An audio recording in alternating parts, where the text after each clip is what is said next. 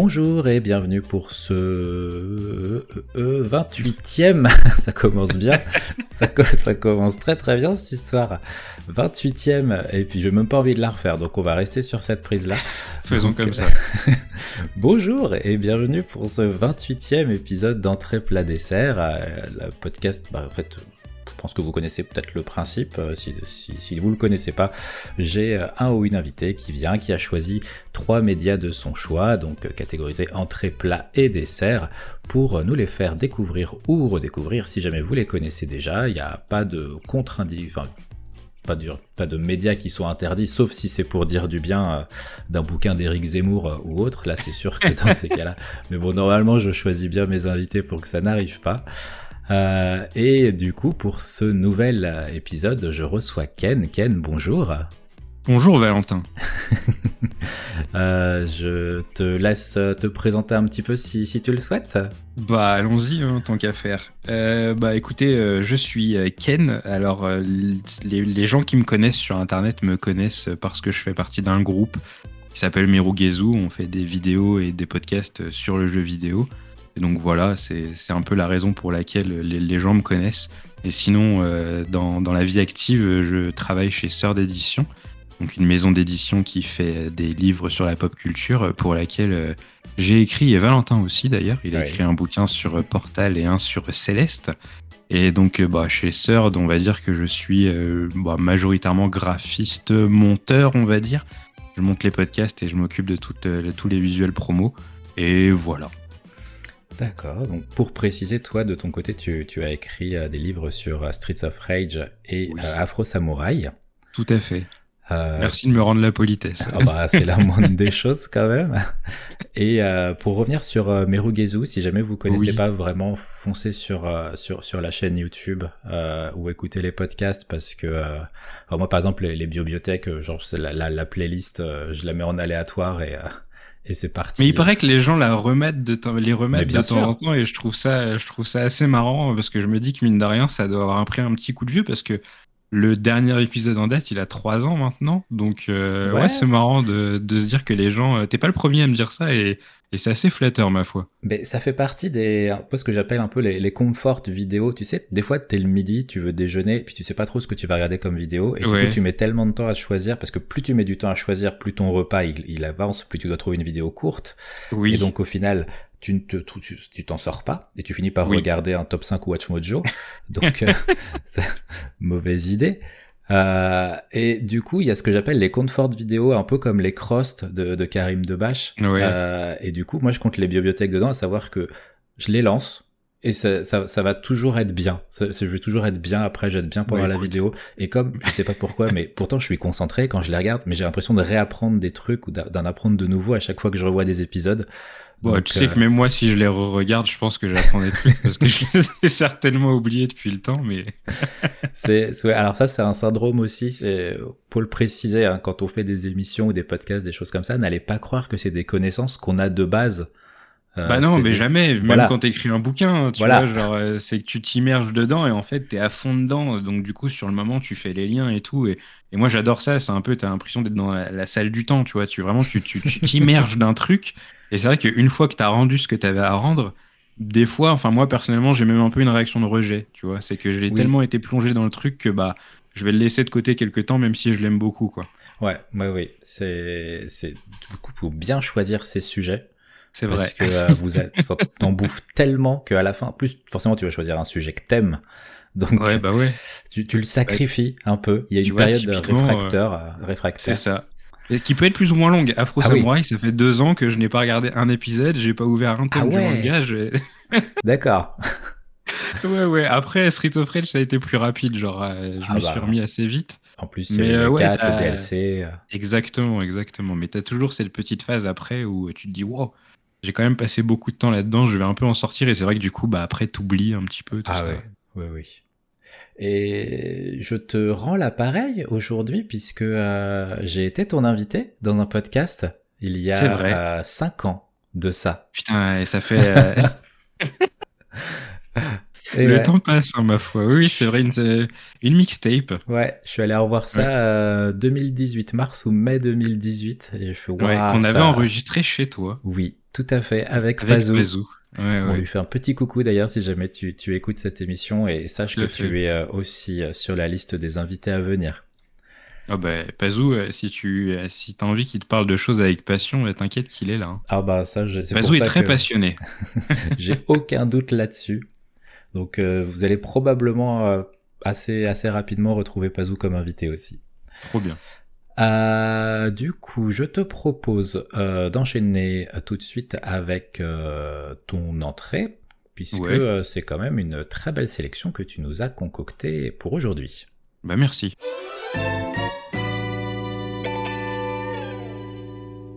Et du coup, cette entrée, on commence tout doucement avec une entrée musicale. Comme ça, on se met dans l'ambiance. Ouais, il va y avoir beaucoup de musique, mine de rien, bah, tout au long de ce repas. Oui, oui, j'ai même des, des, des, des, parallèles euh, musicaux euh, sur ton troisième choix. Tu me diras ce que tu en penses. Ok, euh, d'accord. mais voilà, donc bah, je te laisse nous présenter ton entrée. Bah, mon entrée, c'est Nujabes. C'est un producteur japonais qui est aujourd'hui un peu présenté comme euh, le, père du, du, genre lo-fi. C'est un peu galvaudé, peut-être que je rentrerai un petit peu plus tard dans les détails là-dessus, mais voilà, c'est comme ça qu'on le connaît. C'est donc il produit des, des, musiques qui sont très douces, qui sont sur base de hip-hop avec aussi beaucoup de jazz, et il a sévi du de la fin des années 90 jusqu'à jusqu'en 2010. Ouais. Et donc, euh, si j'ai choisi Nujabes aujourd'hui, c'est parce que, bah, comme vous l'aurez compris avec l'intro, moi, mon truc, c'est plus le jeu vidéo, mais c'est vrai qu'il y a cet élément dans ma vie, en fait, qui, euh, euh, qui m'a rendu très curieux et qui m'a fait découvrir une autre facette d'Internet, en fait. C'est que moi, j'ai connu Nujabes comme quasiment tout le monde, hein, j'ai envie de dire, avec Samurai Champloo. Ouais. En 2005, c'était l'été c'est une anecdote qui m'a que, je raconte de temps en temps parce qu'elle m'a marqué. En fait, j'étais chez moi en train de glander un samedi après, mais en fait, euh, je mettais la télé en fond, quoi. Et donc, euh, c'était l'époque où euh, Canal passait des, des animés, l'époque La Case et compagnie. Et donc, sur une chaîne qui s'appelait Canal Plus Décalé, il passait le, week-end, genre tous les épisodes de la semaine d'affilée, il faisait ce genre de truc, quoi. Et donc là, il passait Samurai Champloo, qui passait pas encore à l'époque sur Canal Plus, mais qui passait déjà sur Canal Plus Décalé. Et donc moi, à l'époque, j'étais assez à fond sur, euh, sur l'animation japonaise, donc euh, je mets ça en fond et tout, et je calcule pas trop en vrai. Et euh, le générique de fin commence, donc Shiki no Uta, qui est chanté par une chanteuse qui s'appelle Minmi. Et là, j'ai lâché tout ce que je faisais et je suis resté devant l'écran, debout. J'ai pris la télécommande, j'ai monté le son et j'ai fixé l'écran et j'ai pas bougé jusqu'à la fin de, du générique. Et j'ai vraiment pas compris ce qui s'est passé en fait, tu vois. Et et comme c'était des épisodes qui suivaient, l'épisode suivant s'est lancé. Et une autre claque, il y a l'opening qui commence, ah qui s'appelle Battle Cry. Et donc là, le premier réflexe que j'ai, c'est de regarder le nom de la personne qui fait les génériques, parce que bah, j'avais un peu l'habitude d'écouter des génériques d'animés euh, que je téléchargeais euh, sur mon baladeur MP3, ah, oui. où tu pouvais pas avoir une grosse sélection de musique, donc il fallait bien choisir. quoi. Et euh, donc bah, j'ai vu le nom de Nujabes et et c'est là que j'ai commencé à chercher sur Internet ce que je pouvais. Et bien sûr, ça a commencé par Samurai Champloo, mais en grattant un petit peu, j'en trouvais un petit peu plus. Il faut savoir que l'Internet de 2005, c'était pas l'Internet de 2023. C'est ah, qu'aujourd'hui, les, les, infos sont très centralisées, en fait. Tu vois, tu peux assez vite choper des trucs via des feeds, ce genre de trucs. Et en 2005, c'était un peu la jungle. En tout cas, c'est comme ça que je l'ai vécu. Moi, j'avais quoi, 12-13 ans. Et donc, je devais chercher des trucs sur un mec qui était japonais, qui était pas très connu euh, et, ça a été une longue, longue quête, mais ça a été aussi une quête qui a été super passionnante. Quoi. J'ai vraiment, euh, j'ai vraiment adoré faire des recherches. Et en fait, tu sais, c'était vraiment euh, genre, tu trouvais une musique. Et déjà, il fallait que tu sois sûr que cette musique soit vraiment de l'artiste en question, parce ah que des fois, il y a des gens qui, qui taguaient des artistes sur n'importe quoi. Et, et, ensuite, tu devais genre te dire, bon, bah, cette musique vient de tel album, et il m'est déjà arrivé de faire du puzzle littéralement avec des albums, parce que je les trouvais pas en entier. Donc, du coup, je me disais, bon, bah là, j'ai celle-ci, là, j'ai celle-ci, là, il faut que j'aille chercher celle-ci. Et c'était un truc de fou. Et je pense que ça a grandement contribué au fait que je me rende compte à quel point euh, Internet, c'était un outil incroyable quand tu faisais preuve d'un peu de curiosité, tu vois. Mm. Quand, quelque chose te plaît et que tu as envie de te jeter euh, à corps perdu dedans. Et donc, ouais, euh, c'est comme ça que je suis, je, suis, je suis tombé complètement amoureux de Nujabes. Et, et pour l'expliquer de façon un petit peu plus personnelle, euh, j'ai découvert tout ça, donc j'étais en quatrième, troisième à peu près. Et euh, quand j'ai écouté sa musique, je me suis dit, mais c'est ça la musique qui me définit, en fait. Et euh, ça a été super important parce que tu sais, tu te cherches beaucoup quand tu es au collège. Tu sais ah, pas, euh, t'écoutes par rapport à tes potes ou par rapport à, par rapport à tes parents aussi, tu vois. Moi, mes parents, ils écoutaient beaucoup de, de RB US, tu vois, donc ils écoutaient. Ils écoutaient Ja Rule, Maria Carey, Alia, Shanti, j'en passe, et des meilleurs. Donc j'en écoutais aussi beaucoup, tu vois. Et, euh, et moi, de mon côté, j'écoutais, euh, j'écoutais Linkin Park, euh, j'écoutais aussi beaucoup de génériques d'animés, mais tu vois, je me cherchais en permanence. En fait, c'est, j'aimais ce que j'écoutais, mais je l'écoutais juste parce que voilà, quoi, il fallait écouter de la musique entre guillemets. Tu T'avais pas encore l'émotion saisissante que tu peux avoir sur certains morceaux où t'as, as, l'impression de, passer un cap. Ça fait souvent ça, je trouve, vers 13-14 ans.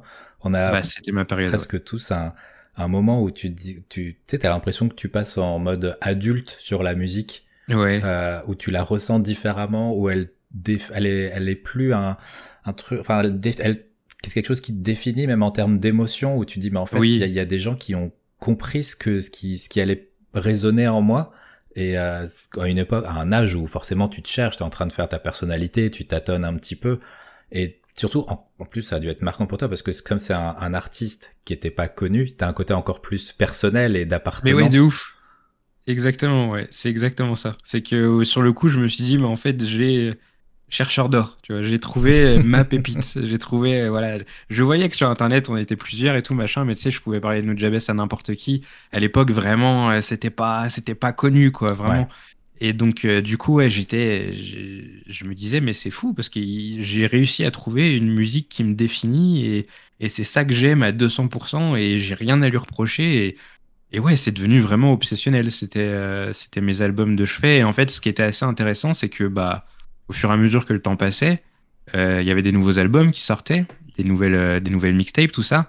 Et en fait, je savais pas quand elles sortaient, parce qu'encore une fois, l'info était pas centralisée. J'avais pas un Reddit sur Nujabes ou j'avais pas Twitter. Et donc, bah, c'est genre un jour, tu, là, tu, tapes son nom, machin, et t'espères tomber sur un truc nouveau. Et là, tu vois qu'il y a un nouvel album qui est sorti, et t'es comme un fou, en fait. c'est trop bien. Vraiment, c'est génial. J'ai adoré, euh, j'ai adoré toute cette période de ma vie. Et euh, est-ce que tu penses qu'il faudrait peut-être qu'on fasse un peu plus de contexte par rapport à Nujabes, qui il est, comment ça s'est passé pour lui, etc. Ça, peut être intéressant, surtout que bah, je pense que son, son background forcément euh, joue et, explique aussi la, la, la, la, tonalité, son identité musicale, parce que c'est vraiment qui il est et ce qu'il a fait, de, qui, qui, qui, a défini derrière et qui explique comment il a pu créer cet univers musical qui n'a pas vraiment d'équivalent. Ouais, ouais, c'est vrai qu'il est, il est vachement copié, mais il est jamais égalé au final. C'est que son univers, c'est vraiment le, vraiment le sien. Et en fait, bah, c'est une personne assez discrète, donc du coup, t'as pas trop enfin, t'as même pas d'interview de lui en fait. Et les, les, les, les interviews qu'on a, c'est des interviews de son entourage qui ont permis de retracer en fait son histoire. Et euh, en gros, lui, bah, il est né en 74, il est né à Tokyo. En fait, son vrai nom, c'est Jun Seba. Et donc, c'est juste, euh, Nujabes, c'est juste les, les, lettres de son nom et de son prénom qui ont été euh, inversées pour former son pseudo. Et bah, en fait, c'est un, un, amoureux de musique de, de malade, hein, bien évidemment. Et quand il est entré à l'âge adulte, il s'est dit bah, j'ai le choix entre juste bosser et, gagner de l'argent et, et, me faire un peu chier, quoi. Ou bosser, gagner de l'argent et faire quelque chose que j'aime. Et du coup, il a réussi, je crois qu'il devait avoir 23 ans à ce moment-là, 23, 24 ans, à, choper un, des murs pour ouvrir un, magasin de disques, en fait. Donc, c'est ces magasins euh, Tokyo Heat où, en fait, tu as un immeuble et donc euh, les, les, les, magasins sont dans des apparts, entre guillemets, quoi. Et que tu rentres et tu as la liste des, des boutiques qui sont, euh, qui sont dans l'immeuble et donc tu montes à l'étage et là, tu termines dans un magasin de musique, par exemple. Et c'était c'était son cas.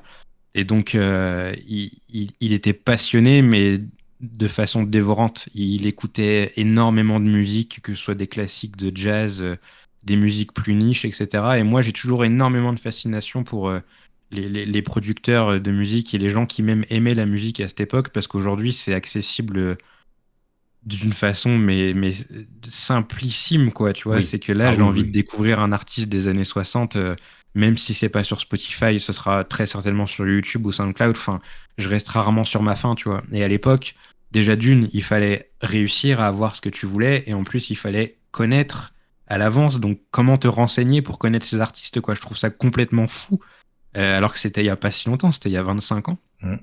Et, et donc voilà, il accumule des disques, il en accumule énormément, il achète des disques du monde entier, il se tient très au courant en permanence de, de, de, la culture musicale autour de lui. lui, son délire, c'est clairement le hip-hop et le jazz. son magasin se tourne autour de ce thème aussi, mais il va quand même grappiller ailleurs, il prend énormément d'informations. Et en fait, euh, bah, petit à petit, euh, il se dit bah, je vais me lancer euh, dans, dans, la production de, de, de, Et donc, ce qu'il fait, c'est tout con, c'est du sampling en fait. Donc, c'est qu'il va récupérer quelques notes d'une musique qu'il a entendue ici, et il va se dire ça va bien sonner avec ces quelques mesures d'un autre morceau, et il forme un morceau avec ça. Le tout premier truc qu'il a fait, c'était euh, un remix de One Love de Nas. Voilà, exactement. Et euh, en fait, ce qui s'est passé, c'est que euh, il a pressé ça sur un vinyle. Il a foutu le vinyle dans ses bacs à l'endroit où il y avait les vinyles de Nas. Et en fait, ses clients sont tombés dessus en se disant mais c'est quoi ce truc de fou, tu vois? Genre et à l'époque, il s'appelait pas, il se faisait pas appeler euh, Nujabes, il se faisait appeler Dimension Ball. Il a pas gardé ce nom très longtemps. Oui. Et donc c'est comme ça que en fait les choses se sont lancées quoi. Il a fait un remix et il a commencé à se lancer sur d'autres projets. Et en fait, ce qui est fou avec Nujabes, c'est que il fait preuve d'une ambition dingue et très rapide. Et puis, il a énormément de bagou, en fait. Il a un sens du réseau qui est assez phénoménal. Et au fur et à mesure qu'il rencontre des clients, donc comme il est à Tokyo, euh, il rencontre des clients un peu du monde entier et il leur dit euh, Est-ce que toi, tu es rappeur? Est-ce que tu connais des rappeurs? Et en fait, de fil en aiguille, il commence à avoir des numéros de téléphone. Et genre, euh, il appelle des mecs qui sont aux États-Unis avec son accent japonais à couper le beurre, galère à parler anglais. il leur dit Ouais, j'ai entendu ce que t'as fait, je vais t'envoyer des, des, démos de ce que je fais moi, et on va faire des choses ensemble, quoi. Et très souvent, ça marche, et il se retrouve du coup à avoir des, artistes américains, voire anglais aussi, parce que Funky DL, avec qui il a beaucoup bossé, est anglais. Et ils, viennent, ils viennent au Japon pour, pour travailler avec lui. Et donc, c'est comme ça que tout commence et c'est comme ça qu'on peut résumer euh, toute la carrière de Nujabes, c'est qu'il s'est euh, entouré petit à petit d'amis. Et euh, il y en a un qui en parle particulièrement bien, qui s'appelle Substantial, qui a pas mal bossé avec lui. Et lui, justement, il fait partie de ceux qui ont été appelés par Nujabes et il croyait que c'était un, une farce, en fait, la première fois qu'il l'a eu au téléphone.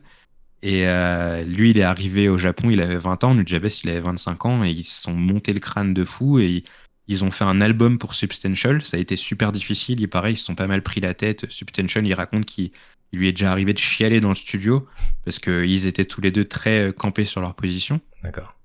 Et, euh, et au final, ils ont accouché d'un album qui s'appelle euh, To This Union, A Sun Was Born. Donc de cette union, un soleil est né, qui est sorti en 2001.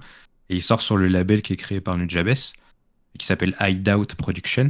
Et bah, de là, en fait voilà, ça c'est la base. Et toute sa carrière va se tourner autour de ses collaborations qu'il va faire avec des artistes. Il va bosser avec un rappeur très connu qui s'appelle Verbal. Je sais pas si tu le connais, c'est un rappeur japonais.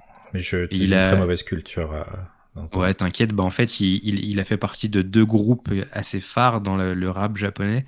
Il y en a un qui s'appelle M-Flow. Euh, et l'autre qui s'appelle Teriyaki Boys. Les Teriyaki Boys ont carrément été exportés. Ils ont fait des trucs avec Pharrell Williams, tout ça. Enfin, vraiment, c'est un groupe qui est populaire dans le monde entier.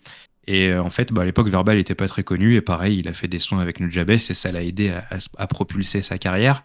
Et donc, ouais, il va. Son premier album, il sort en 2004. Je dis peut-être une bêtise, Métaphorical Music. Euh, 2003, je crois. 2003. Et euh, donc, avant ça, il avait déjà sorti une compilation en fait sur son label qui s'appelait Hideout Production First Collection, où en fait c'était des sons en vrac, c'était un peu une mixtape, quoi, entre guillemets. Euh, une mixtape dans le sens où on l'entend aujourd'hui, c'est-à-dire c'est un projet musical mais qui n'a pas de, ligne directrice, c'est juste des sons balancés à droite à gauche. Avant ça, il avait aussi fait des mixtapes plus traditionnels euh, où là c'était des sons qui kiffaient et qui mettaient de bout en bout avec des transitions. Euh, bah, voilà, truc classique quoi. Juste pour, pour reprendre, pour juste cadrer sur le, style musical de Nujabes, parce que tu dis qu'il fait des collaborations. Ouais. mais il a aussi des morceaux qu'il fait tout seul. Ouais. Et du coup, ouais, ouais, exactement. Toutes ces, enfin, il y a des morceaux qui sont euh, qui, qui, sont sans voix, euh, sans chant. Oui. Euh, oui, oui. Qui sont purement de, de, de, de, instrumentaux. c'est du 50-50 à peu près, je dirais, sur ces, ces, ces, ces travaux. Ouais. C'est que tu as 50% où c'est bah, des rappeurs qui posent sur des instrus, et tu as 50% où ouais, c'est lui juste qui fait. Bah, il fait ce qu'il fait déjà avec les rappeurs, mais là, il le fait d'une autre façon parce qu'il sait que c'est des musiques qui sont pas faites pour être accompagnées d'une voix. Ouais. Et là, ouais, donc du coup, au niveau du style, bah, c'est vraiment très difficile à décrire, mais ça, ça, ça allie parfaitement des rythmes super hip-hop avec des, des, des, batteries qui sont bien marquées, par exemple, des percus bien marqués, et, et du jazz où tu vois, et, vraiment c'est ça qui est fou. Et je vous conseille le site qui s'appelle euh, Who Sampled, oui. Euh, oh donc qui a samplé, pour pouvoir euh, savoir quels morceaux ont été utilisés. Et ce qui est fou avec les morceaux de Nujabes, c'est que tu vas avoir 4-5 sons, et tu vois que dans ces 4-5 sons, des fois il a pris 2 secondes du son, et que ces 2 secondes il les a dupliquées sur son son et qu'il en fait quelque chose de complètement différent. C'est quelque chose qu'on connaît nous chez nous avec les Daft Punk aussi, qui prenaient genre un rien qui modifiait un peu la tonalité et qui faisait des, des, hits avec ça. Hmm. Lui, c'est un peu le même principe, mais voilà, on est plus sur un registre de jazz, de bossa nova, avec euh, des sonorités hip-hop. Sur Metaphorical Music aussi, il va euh, un petit peu de temps en temps, plus plus tard, mais là, il va commencer un petit peu à utiliser des, sonorités un peu traditionnelles japonaises. Et c'est ça aussi qui fait son style, c'est qu'il met un petit peu de Japon dans sa musique. Et ça marche, euh, ça marche super bien. Et d'ailleurs, puisqu'on parle de Japon et de hip-hop, euh, après Metaphorical Music, c'est là qu'il va taffer sur Samurai Champloo. Oui. Euh, bah, c'est comme ça qu'il a été connu dans le monde entier. Hein. Comme je le disais au début, c'est comme ça que moi je l'ai connu. Euh, on ne sait pas trop comment il a été amené à bosser sur le projet. On sait qu'à la base, c'est pas lui qui a été appelé en premier. C'est un artiste qui s'appelait Tsuchie, qui a aussi bossé sur la BO d'ailleurs. Et en fait, Tsuchie, il a appelé Nujabes parce que c'était un petit milieu, ils se connaissaient tous. Et Nujabes, il a dit vas-y, je suis chaud. Il a ramené un autre pote à lui qui s'appelait Fat John. Et en gros, ils ont fait cet album à, je crois qu'ils sont, ils sont peut-être 5 ou 6 euh, artistes en tout dessus, parce qu'il y a aussi le groupe Force of Nature. Et euh, Nujabes n'a pas fait énormément de tracks au final sur euh, tout le projet. Mais comme il a fait les, deux plus marquantes avec l'opening et l'ending, il est forcément attaché à, à, Samurai Champloo. L'ending, Shiki no Uta, du coup, qui veut dire le son des quatre saisons, il est, euh, il est chanté par une chanteuse qui s'appelle Minmi, qui a aussi fait un autre, un autre générique pour Samurai Champloo. Et en fait, ce son à la base était dans Metaphorical Music. Il s'appelait Beat Laments the World. Et euh, il l'a légèrement modifié. Il l'a, il l'a rendu un tout petit peu plus mélodieux, avec moins de percus euh, pour, pour Samurai Champloo. Et ce son, bah en fait, il me fait chialer à chaque fois. Vraiment, à chaque fois que je l'écoute, je pleure. Ah il, est, il est magnifique.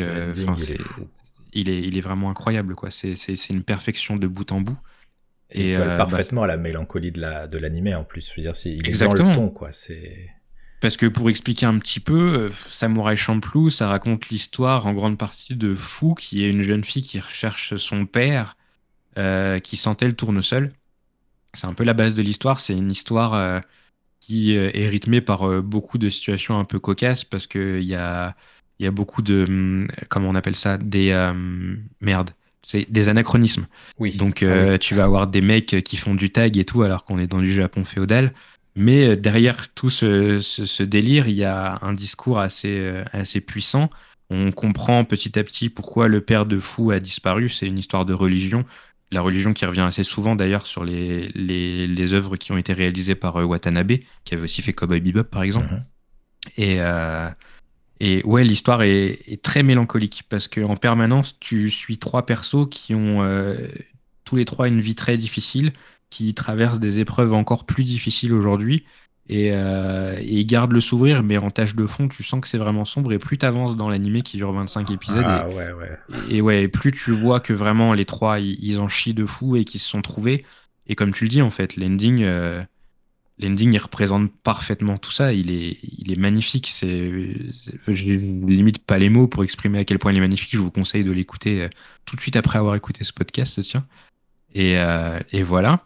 Si, si tu veux, je, pour changer, plutôt de vous mettre tout à l'heure quand on va passer au, au, plat, plutôt que de vous mettre le générique habituel du plat, on aura une pause musicale et je vais vous mettre Shikino Uta. Comme ça, on eh est ben, sûr que vous l'entendrez.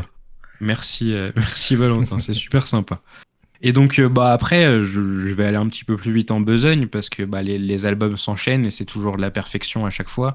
Il y a Model Soul qui sort 2005, 2006, 2005 et euh, qui est un album bah, qui est considéré comme son magnum opus en fait. C'est son meilleur album pour beaucoup. Je préfère quand même Métaphorical Music, mais c'est très personnel parce que je sais que Model Soul il est quand même beaucoup plus abouti quoi. Et là en fait, ce qui est intéressant, c'est que et c'est un truc que j'adore chez les artistes que j'ai suivis dans ma vie, c'est que très souvent, en fait, les artistes commencent par faire du sampling parce que bon, à part s'ils ont une formation musicale, en fait, c'est des gens qui juste aiment la musique et ils cherchaient un moyen de, de reproduire la musique en quelque sorte. Je sais pas si tu vois ce que je veux dire. Et, et, en fait, petit à petit, ils se tournent vers des instruments et ils apprennent à composer eux-mêmes leur musique. Et c'est totalement ce qui s'est passé avec Nujabes. Il a rencontré un, un homme qui s'appelle Uyama Hiroto, qui est très très très très talentueux. Et en fait, euh, euh, Hiroto est trompettiste et je crois même saxophoniste aussi. D'accord. Et en fait, euh, bah, ça a donné envie à Nujabes de, de s'y mettre parce que du coup, Uyama Hiroto faisait des parties de cuivre sur les morceaux où il n'avait pas de sample à utiliser, donc il avait besoin d'un d'un musicien et petit à petit il s'est mis à faire de la flûte, il s'est mis à faire de la trompette aussi et ça donne une nouvelle dimension à sa musique et c'est aussi ce qui est intéressant avec Nujabes c'est que bah, en fait c'est très très difficile de définir son style parce que lui-même en fait il évolue selon ses lubies du moment et, et, ce qu'il écoute. Et donc tu vois tu vas avoir les premiers albums qui sont beaucoup plus hip-hop que la suite où plus tu tends vers la fin de sa carrière et plus tu c'est plus du jazz en fait. C'est beaucoup plus smooth. Et, euh, et, la transition d'un modèle soul elle est parfaite. Et puis il y a même quelques petites euh, genre il y a un morceau c'est de la house en fait. C'est Warden Rhapsody. C'est totalement un morceau de house qui est posé là au milieu des autres morceaux euh, c'est un album qui est, qui, qui, qui est, aussi remarquable. Et ouais, il est intéressant pour ça, parce que tu suis vraiment l'évolution du, du, personnage. Et il a sorti, ouais, du coup, en fait, Nujabes a sorti deux albums à son nom. Euh, et ensuite, il a sorti euh, deux, enfin, deux collections, donc les Hideout, euh, mhm. seconde et, first collection. Et après, il a sorti une tonne d'albums à droite à gauche, parce qu'il a produit des albums, tout simplement. Donc, l'album que j'évoquais tout à l'heure de Substantial, il a fait des albums pour Funky DL, et donc, tu as énormément de trucs à écouter en fait quand tu écoutes Nujabes parce que tu te rends vite compte que bah il a fait beaucoup, beaucoup, beaucoup de choses partout. Et ce que je racontais tout à l'heure, ouais, c'était vraiment génial de partir à la chasse au trésor et de tomber sur des albums, sur des albums, sur des albums. C'était trop bien.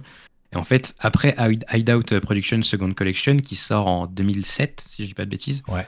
Euh, je, bah, j'ai le, j'ai le, le Wikipédia sous les yeux. Le hein, truc. Je sais pas ça par cœur. non, mais t'inquiète. Et euh, ben en fait, a un hiatus qui est assez long. Et moi, je me rappelle que pendant ces trois ans, donc c'était entre mes 15 et mes 18 ans, ben, tout le temps, j'avais pris ce réflexe en fait de taper une Nujabes juste pour voir s'il y avait du nouveau. Et des fois, je tombais sur des petits trucs, des petites collabs vite fait et tout, machin. Et, et voilà, et j'attendais en fait le, nouveau modèle Soul euh, qui arrive parce que tu vois, ça faisait quand même, euh, bah, ça faisait 2, puis 3, puis 4, puis 5 ans. Ouais. Et un jour de 2010, c'était mhm. en mars, je crois. Euh, je reçois un message euh, de Pazou euh, qui m'écrit en majuscule Nujabes est mort. Et, et là, je bug en fait, tu vois, genre, je suis, je suis chez moi, je, tu sais, genre, Koufen. Je, je, le crois pas, je lui dis, tu te fous de ma gueule, c'est pas vrai, je vais sur mon PC, je tape Nujabes en tremblant et, et j'apprends qu'il est vraiment mort en fait. Il était mort un mois avant, il est mort, il est mort d'un accident de voiture. Mhm. Et, et ça s'arrête comme ça, tu vois. C'est c'est fou en fait, tu vois. C'est moi ça m'a ça me marque encore aujourd'hui, tu vois. Je, ça me ça m'émeut encore aujourd'hui parce que c'était vraiment à l'époque où, comme je te disais, je me construisais et j'avais trouvé quelque chose et je m'y tenais, euh, je m'y tenais fort. C'est que j'écoutais des autres musiques à côté des autres artistes. J'ai eu, j'ai, eu la chance d'être assez curieux au niveau musical et de, d'élargir mes horizons. Mais il y avait toujours ce pilier qui était au milieu et qui me disait, mais ça, c'est moi, tu vois. Et, euh, et à ce moment-là, ce pilier, il tombe, en fait. Tu vois, et tu te dis, mm. merde, qu'est-ce qui va rester Qu'est-ce qui se passe?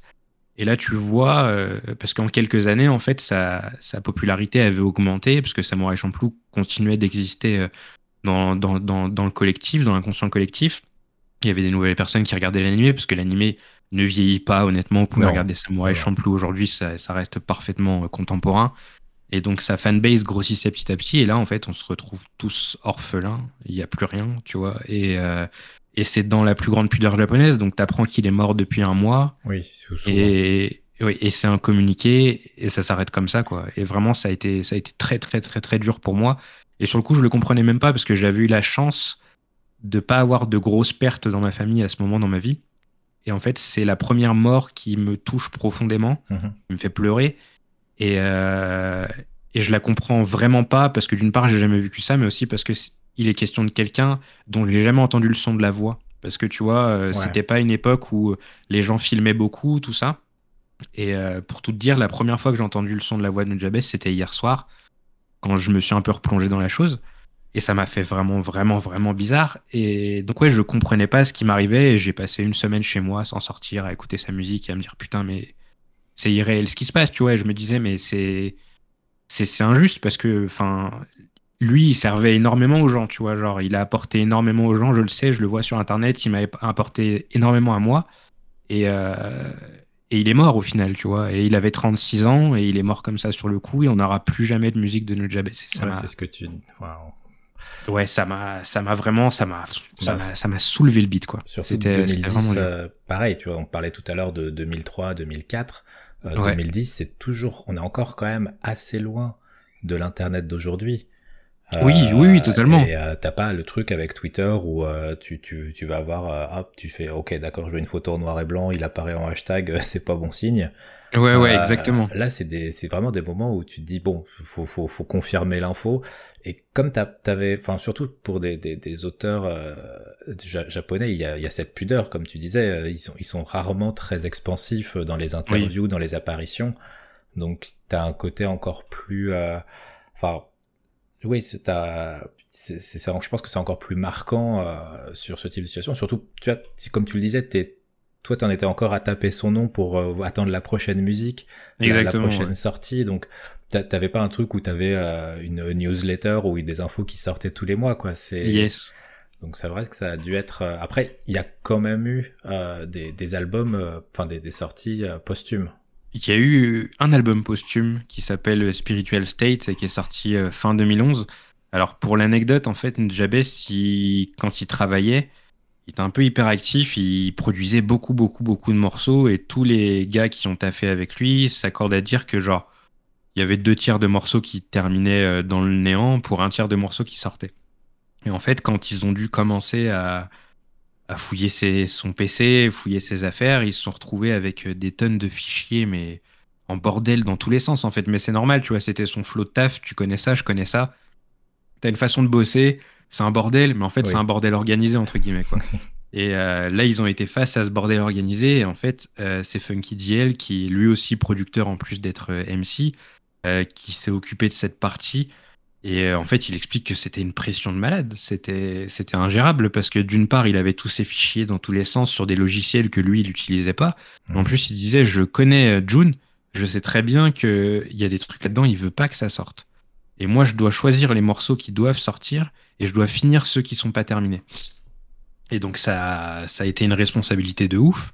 Mais je trouve qu'il s'en est magistralement sorti c'est pas le meilleur album de Nujabes parce que voilà, il y a des circonstances atténuantes, mais l'album il, il, remplit parfaitement sa mission parce que bah euh, d'une part euh, tu reconnais quand même son style mhm. et de l'autre euh, tu sens qu'il y a un peu ce côté hommage dans l'album, tu vois que les gens qui, avec qui il a travaillé sont venus pour finir les, morceaux posés sur pour, sur certaines instrus et donc le, le, le, truc marche comme ça quoi tu vois c'est un album vraiment posthume c'est un album à la fois à la fois hommage et à la fois bilan euh, et, il fonctionne, il fonctionne super bien. C'était super touchant de l'évoquer, de, l'écouter, pardon, parce que à chacune des tracks qui commençaient, je me disais, c'est la dernière fois, tu vois, genre, euh, c'est là, je vais en avoir 10 ou bon, je sais plus de combien de tracks à l'album, mais à chaque fois, je me disais, c'est la dernière fois que je vais découvrir un morceau de Nujabes, et pour le coup, je me suis pas menti, c'est qu'il y en a plus après ça. C'est, ça s'est terminé comme ça. Je pense qu'il y a beaucoup, beaucoup, beaucoup de morceaux pas sortis. Si, il y a eu quand même, euh, en fait, il a sorti six morceaux en tout, il y a eu six morceaux d'une hexalogie qui s'appelle Love. Sick, exactement, qu'il a fait avec euh, Shing, euh, Shing 02, euh, donc qui est, un, qui est un rappeur japonais aussi. Et donc, il en avait sorti au moins trois de son vivant, hein, peut-être même quatre ou cinq. Mais ce qui est sûr, c'est que la sixième, la sixième, il était mort. Donc, je crois que l'hexalogie, le, le, dernier volume de l'hexalogie est sorti après Spiritual State, mais après, en effet, on a on n'a plus rien eu. Et, c'est là que c'est dur, en fait, tu vois, parce que tu te dis, bon, bah, maintenant, euh, il s'est passé. Euh, il s'est pas passé tant d'années que ça, parce que moi, je l'ai connu en 2005, et il est mort en 2010, et l'album sort en 2011, donc ouais, il s'est passé 6 ans. Il s'est passé 6 ans, et maintenant, il y a le reste de ma vie à moi, où il y aura plus ça, tu vois. Et donc, ouais, tu, tu, tu cherches des, euh, des, des, des, solutions de secours, entre guillemets, et c'est pas évident. Euh, Uyama Hiroto est très fort, honnêtement. Il avait sorti un album euh, qui s'appelle Son of the Sun, qui est sorti, je crois, en 2010, si je dis pas de bêtises, et euh, qui, est, qui, est, extraordinaire. C'est un album qui est magnifique, euh, qui est lui, du coup, beaucoup plus dans bah, dans cette nouvelle veine qu'adaptait Nujabes, donc qui est très très très très jazz. Et euh, donc lui, si jamais vous kiffez Nujabes, je vous le conseille parce que bah, c'est un peu dans la, dans la même veine d'ailleurs où Yamahiroto faisait partie du label aussi. Et puis après ça, bah, après ça, pas grand chose. Et en fait, ce qui est assez marrant, et c'est ce que j'évoquais au tout début, c'est que bah, tu as eu euh, une fanbase qui s'est multipliée par, euh, par, par 100, par 1000, par, par 10 000 et qu'il y a une tonne de gens qui qui n'ont pas connu ça à, l'époque où Nujabes était vivant, euh, qui euh, sont mis à apprécier cette musique et en fait c'est devenu une sorte de nouveau courant musical, tu vois. C'est ce qu'on appelle du coup le chill hop, le lo-fi, etc. Euh, L'entourage d'une Jabez s'accorde à dire que ouais non c'est pas du tout ce que lui faisait parce qu'il était vraiment dans une démarche de hip-hop et de jazz et il avait pas cette démarche de vouloir faire des trucs tout pisse. C'est juste que voilà, quoi, tu vois, certains de ses morceaux étaient plus calmes parce qu'ils devaient être plus calmes, mais il y a la moitié de ces morceaux qui sont pas particulièrement calmes, ou encore une fois, il y a des percus qui sont assez, euh, assez présentes, et c'est un truc qui est totalement absent du lo-fi. Mais, euh, et je suis d'accord avec eux là-dessus, ils disent que bah, les choses ont évolué et que des gens ont réussi à tirer du positif de Nujabes au point de créer un nouveau style de musique, entre guillemets, mhm. et que c'est tant mieux pour eux et que c'est génial, tu vois. Moi, je suis pas particulièrement fan de lo-fi parce que voilà, je retrouve pas euh, ce que j'aimais dans Nujabes dedans, mais, mais je trouve ça cool, en fait, ce, ce mouvement qui est plein de bonne volonté et tu sais, qui a l'air un peu bienveillant. C'est de la musique toute cool pour euh, réviser, pour, euh, pour s'endormir, tout ça, et c'est cool, tu vois. Vraiment, c'est cool, donc. Voilà, bah, Lo-Fi Girl, elle fait que réviser depuis Exactement. des années en direct sur YouTube sans s'arrêter. Hein. je vais pas mentir, moi-même, des fois, de temps en temps, j'ai besoin d'une musique en fond. C'est ce que je vais mettre en fond, mais en fond chez moi. Sur euh, Nujabes, euh, je, je, suis, j'ai beaucoup de mal pour écouter du rap. C'est un style musical où j'ai très peu de résonance euh, émotionnelle et donc forcément ça, ça, ça joue sur mon absence d'affect. Euh, mais on n'est pas du tout. Euh, si, si jamais euh, vous qui écoutez de podcast, vous êtes plus ou moins dans, dans, dans, la même catégorie que moi par rapport à, à, ça. vraiment, c'est très différent. On n'allait pas croire que c'est des, des boîtes, c'est des boîtes à rythme avec juste des voix dessus. Vraiment, la, la, la musique est très il y a un travail, il y a, il y a, vraiment une poésie derrière. Il y a donc comme tu disais, il va y avoir du jazz. Donc bien sûr avec les samples, il va y avoir un côté hip-hop, mais il y a des utilisations de piano que je trouve folles. Ça va, ça va partir sur de la soul, ça va partir sur de la funk. C'est c'est et ce que je trouve fou, c'est que tu as les morceaux euh, qui sont purement musicaux, qui, qui sont parfaits à écouter euh, comme ça, et que même sur les morceaux où tu vas avoir une voix par dessus euh, et eh ben la voix elle est pas juste un, euh, la, la, musique n'est pas juste un accompagnement j'ai vraiment l'impression que elle, elle elle est à égalité avec le chant voire parfois elle le surpasse mais exactement, mais euh, moi j'ai un rapport en plus à, à, la musique qui est assez particulier, c'est que la, pour moi la voix, le chant, c'est juste un instrument en plus. Et, euh, et, très souvent on rigole avec ma femme parce que genre tu vois les chansons en anglais, j'écoute même pas les paroles, je m'en fous parce que juste c'est la tonalité qui fait que tu vois j'apprécie la chose, j'apprécie le chant. Et c'est vrai que, comme tu le dis avec Nujabes, en fait, ce qui est incroyable, et, c'est un peu l'apanage des, des, très bons producteurs, c'est que euh, bah, la voix, elle se marie parfaitement dans le tas, elle prend pas le dessus, et c'est ça marche trop bien, quoi. Ça marche ah vraiment trop bien. Dans les, dans les musiciens, créateurs et compositeurs un petit peu du, même genre, du même genre, façon de parler. Attention, je ne me permettrai oui, pas oui, bien sûr, bien sûr. Mais euh, je suppose que forcément, tu as, dû écouter pas mal de, de, de musique de, de tout mélo. Oui, oui, j'ai écouté, j'ai écouté Tumelo, bien sûr, qui est aussi, euh, qui revendique aussi cette inspiration, bien entendu. C'est vrai que Tumelo, c'est, un bon exemple. C'est un très bon exemple. C'est en plus, euh, euh, il a, il a quand même repris des musiques de Streets of Rage. Et, oui, et il a fait des, et de Jet Set Radio aussi. Voilà, mais des BO alternatives de Jet Set Radio. Donc, je crois que c'est Tumelo qui a fait un truc assez cool, c'est qu'en fait, il y a des morceaux de Samouraï Champloo qui sont hors OST, qui sont jamais sortis, qui, je crois même certains ont même pas de titre.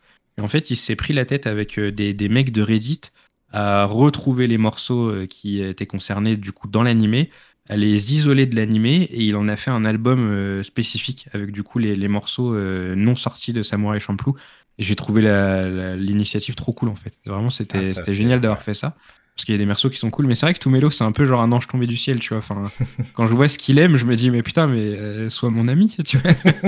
et en plus, il a aussi refait un album de reprise de, de Nas, tout comme le, premier morceau euh, de, de No Jabez. Euh, lui, bon, mixé avec, euh, avec des musiques de Castlevania. Oui.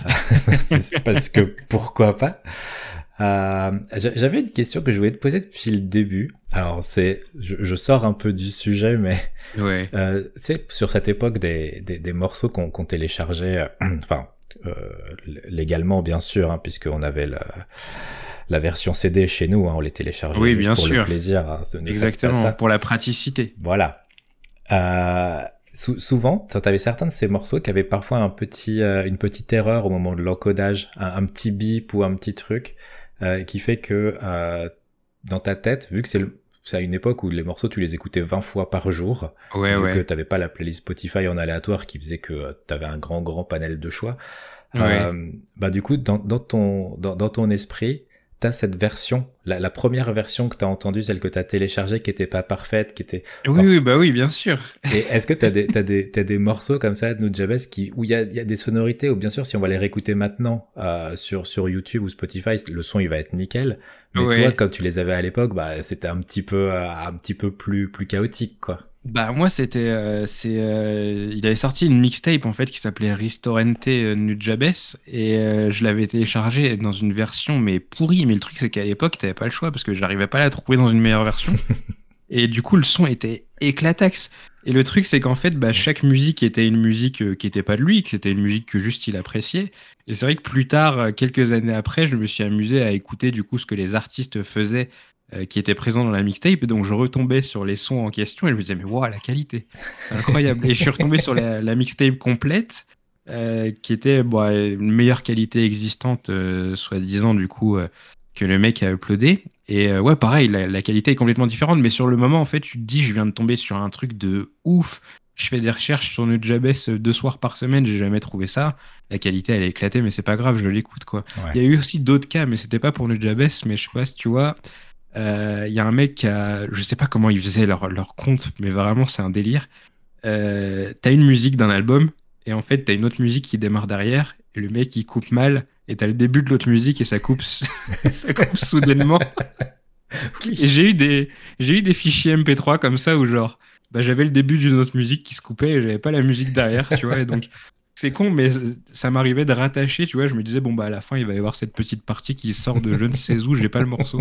Mais du coup, ça faisait un peu partie du morceau aussi, quoi. Ah, mais c'est des super souvenirs. Moi, j'ai des morceaux. Alors, c'était, je téléchargeais des morceaux de FF. Déjà, quand tu vois que rien que des morceaux de FF, c'était compliqué à choper. Ouais, bah ouais. Jabez, j'imagine même pas. Euh, bah, t'allais sur Kazar ou Morpheus euh, pour, euh, pour les, et encore une fois sur deux, euh, quelqu'un t'avait trollé en mettant euh, un Allez, mauvais un truc nom. qui avait rien euh, à voir, voilà. ouais. je sais plus ce que c'était. ah, Il y avait une histoire de fake euh, System of a Down euh, où c'était pas vraiment eux et euh, genre ça, le, truc il a duré pendant des années parce que bah forcément Ah, t'avais aucune source d'information à côté donc tout le monde avait Bah oui, oui, téléchargé bien un sûr. truc System of a Down et puis t'étais ah bah ouais ça c'est System of a Down et puis euh, Bah oui, mais c'est horrible parce que c'était vraiment du téléphone arabe à l'époque. Je Ah sais bah pas oui. si les gens ont conscience de ce qu'ils ont fait. Mais euh, ouais, pour une tonne d'artistes, bah, Nujabes sans tête, euh, j'ai passé des années à croire qu'il avait fait certains sons. Et au final, euh, quelques années plus tard, je recherche, je me dis putain, mais en fait, non, c'était pas lui du tout. Et ça m'arrivait tout le temps avec plein d'artistes différents. Je sais pas si des gens cherchaient à se faire de la pub aussi de cette façon. Tu sais, tu tags euh, une possible. track euh, avec le nom d'un artiste connu, tu dis bon, bah voilà, ma musique va voyager à travers le monde. On saura pas que c'est moi, mais je m'en fous. le plus important c'est que les gens ils l'écoutent.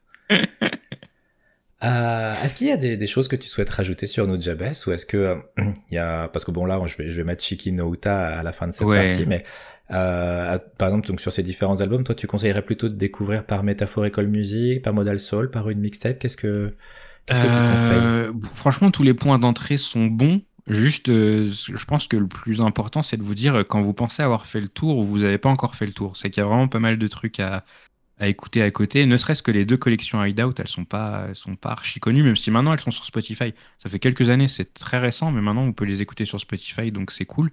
Euh, J'avais deux trois recos vite fait, euh, si vous voulez des artistes un peu du même genre. Il y a un japonais qui s'appelle Michita. euh, qui fait de la musique depuis assez longtemps, puisqu'il était actif à l'époque où Nujabes était encore vivant. Et dans le côté. Euh, parce qu'il y a beaucoup d'artistes qui font la même chose, mais qui vont plus puiser du côté jazz. J'ai rien contre, parce que j'adore le jazz, on va, on va y venir juste après. oui Mais, euh, mais lui, il garde encore ce, ce côté très hip-hop, avec euh, beaucoup d'artistes qui sont pour le coup euh, japonais, et j'aime beaucoup le rap japonais en plus, donc du coup, ça passe trop bien. Donc Michita, je vous le conseille. Et un autre, une autre reco qui est pour le coup, entre guillemets, assez surprenante. Je sais pas si tu connais le club des losers, Valentin. non, mais vu le nom, normalement, j'aurais dû. alors en fait, c'est alors officieusement c'est un duo, mais un des deux membres du duo a décidé que le club des losers c'était lui tout seul. Il s'appelle Fuzati. Euh, il, fait, euh, il fait du rap, c'est un français. Et en fait, euh, Fuzati, il, voilà, il fait, il, fait, il fait pas mal de rap, mais à côté aussi, c'est un amoureux de jazz. Et il fait les prods de ses morceaux en faisant du sampling de la même façon que, que, que Nujabes, en, en chopant quelques, quelques mesures d'un morceau des années 60 et il en fait quelque chose avec. Et après avoir fait deux albums de rap assez acides, et, le mot est faible, et il a décidé de sortir un album qui s'appelait Spring Tales et qu'en fait c'est que des instrus, il pose pas dessus, c'est que des instrus où tu as ce principe de sampling euh, euh, sur des morceaux de jazz, parce qu'en fait il est... Euh, moi j'ai pu le rencontrer, Nujabes, pardon, non j'ai pas eu la chance de rencontrer Nujabes, mais j'ai rencontré Fuzati, j'avais pu l'interviewer, et en fait du coup j'avais pu parler de tout ça avec lui, j'avais même parlé de Nujabes avec lui et il connaissait. Euh, et, en fait, c'est ce qu'on appelle un digger. Tu sais, l'expression euh, digging in the crate, c'est vraiment chercher dans les vinyles pendant des heures. Et lui, en fait, il est, c'est du crack pour lui. Quoi. Il s'achète des tonnes de vinyles, il va dans les magasins de, disques, il, achète des tonnes et des tonnes, il va choper des petits morceaux ici et là. Et dans cette philosophie, et même dans certains samples qu'il utilise, parce que c'est ça que j'avais trouvé génial à l'époque, c'est que je crois qu'il avait utilisé un sample d'un artiste qui s'appelle Michel Sardabi, que Nujabes a aussi euh, utilisé. D'accord. Et donc, c'est la même philosophie. C'est pas, c'est pas de la même qualité. C'est Springtail, c'est quand même en, dessous, on va pas se mentir, mais c'est exactement la même philosophie de travail que, que Nujabes. Et en plus, c'est français. Et, euh, et, pour le coup, Fuzati est pas connu pour ça, et pourtant, je pense que c'est ce qui réussit le mieux. Donc, si jamais, voilà, vous voulez écouter des, des petites prods un peu hip-hop avec euh, quelques kicks, quelques snares et en même temps du jazz, bah Spring Tales de Nujab, de putain, je vais pas y arriver, du club, des losers, voilà, donc le club avec un K et loser avec deux O parce que c'est ah, l'orthographie. Jusqu'au voilà. voilà, exactement. Et avant que tu passes euh, Shiki no Uta pour finir niveau reco, euh, pour comprendre à quel point Nujabes c'est fou, c'est qu'en fait Shiki no Uta et Beat Laments the World, donc ces deux morceaux qui partagent les mêmes samples et qui sont très similaires. En fait, les deux euh, viennent d'un sample d'un morceau qui est fait par un artiste qui s'appelle Kipan Rahan et le son s'appelle Make Love 2. Et euh, je vous conseille vraiment d'écouter aussi Make Love 2 parce que, et c'est ce qui est fou avec cet exercice du sampling, c'est que il y a quasiment pas de différence en vrai. Genre tu te dis mais en fait il a, il a pompé le son quoi. Tu mais c'est le principe, c'est du sampling. Oui. Mais mais le peu qu'il a rajouté, tu vois, ne serait-ce que les petites notes de piano qui ont été faites, je crois, par Uyama Hiroto ou ce genre de choses, bah, c'est ce qui fait que ça change tout. Et ça donne une nouvelle dimension au morceau, tu vois. Et je pense que tu peux aimer plusieurs morceaux euh, différents qui partagent le même sample juste parce que bah, ensuite l'artiste, le producteur derrière, il a insufflé quelque chose en plus. Et c'est là que tu comprends à quel point c'est un taf qui est, qui est, qui est un peu ambigu, mais qui en même temps qui est euh, foutrement pointu, quoi. c'est bon, il a pu profiter aussi fait d'une époque où c'était moins rude sur les droits d'auteur.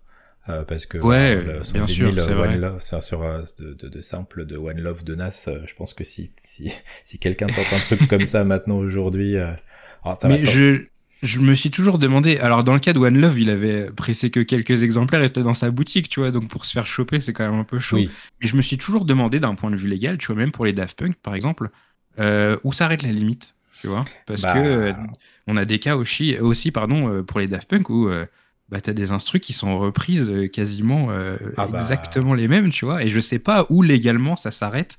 Comment ça marche quoi? Vraiment, j'en ai aucune idée. Le dernier exemple que j'ai eu en écoutant, je crois que c'est Out of Time de The Weeknd.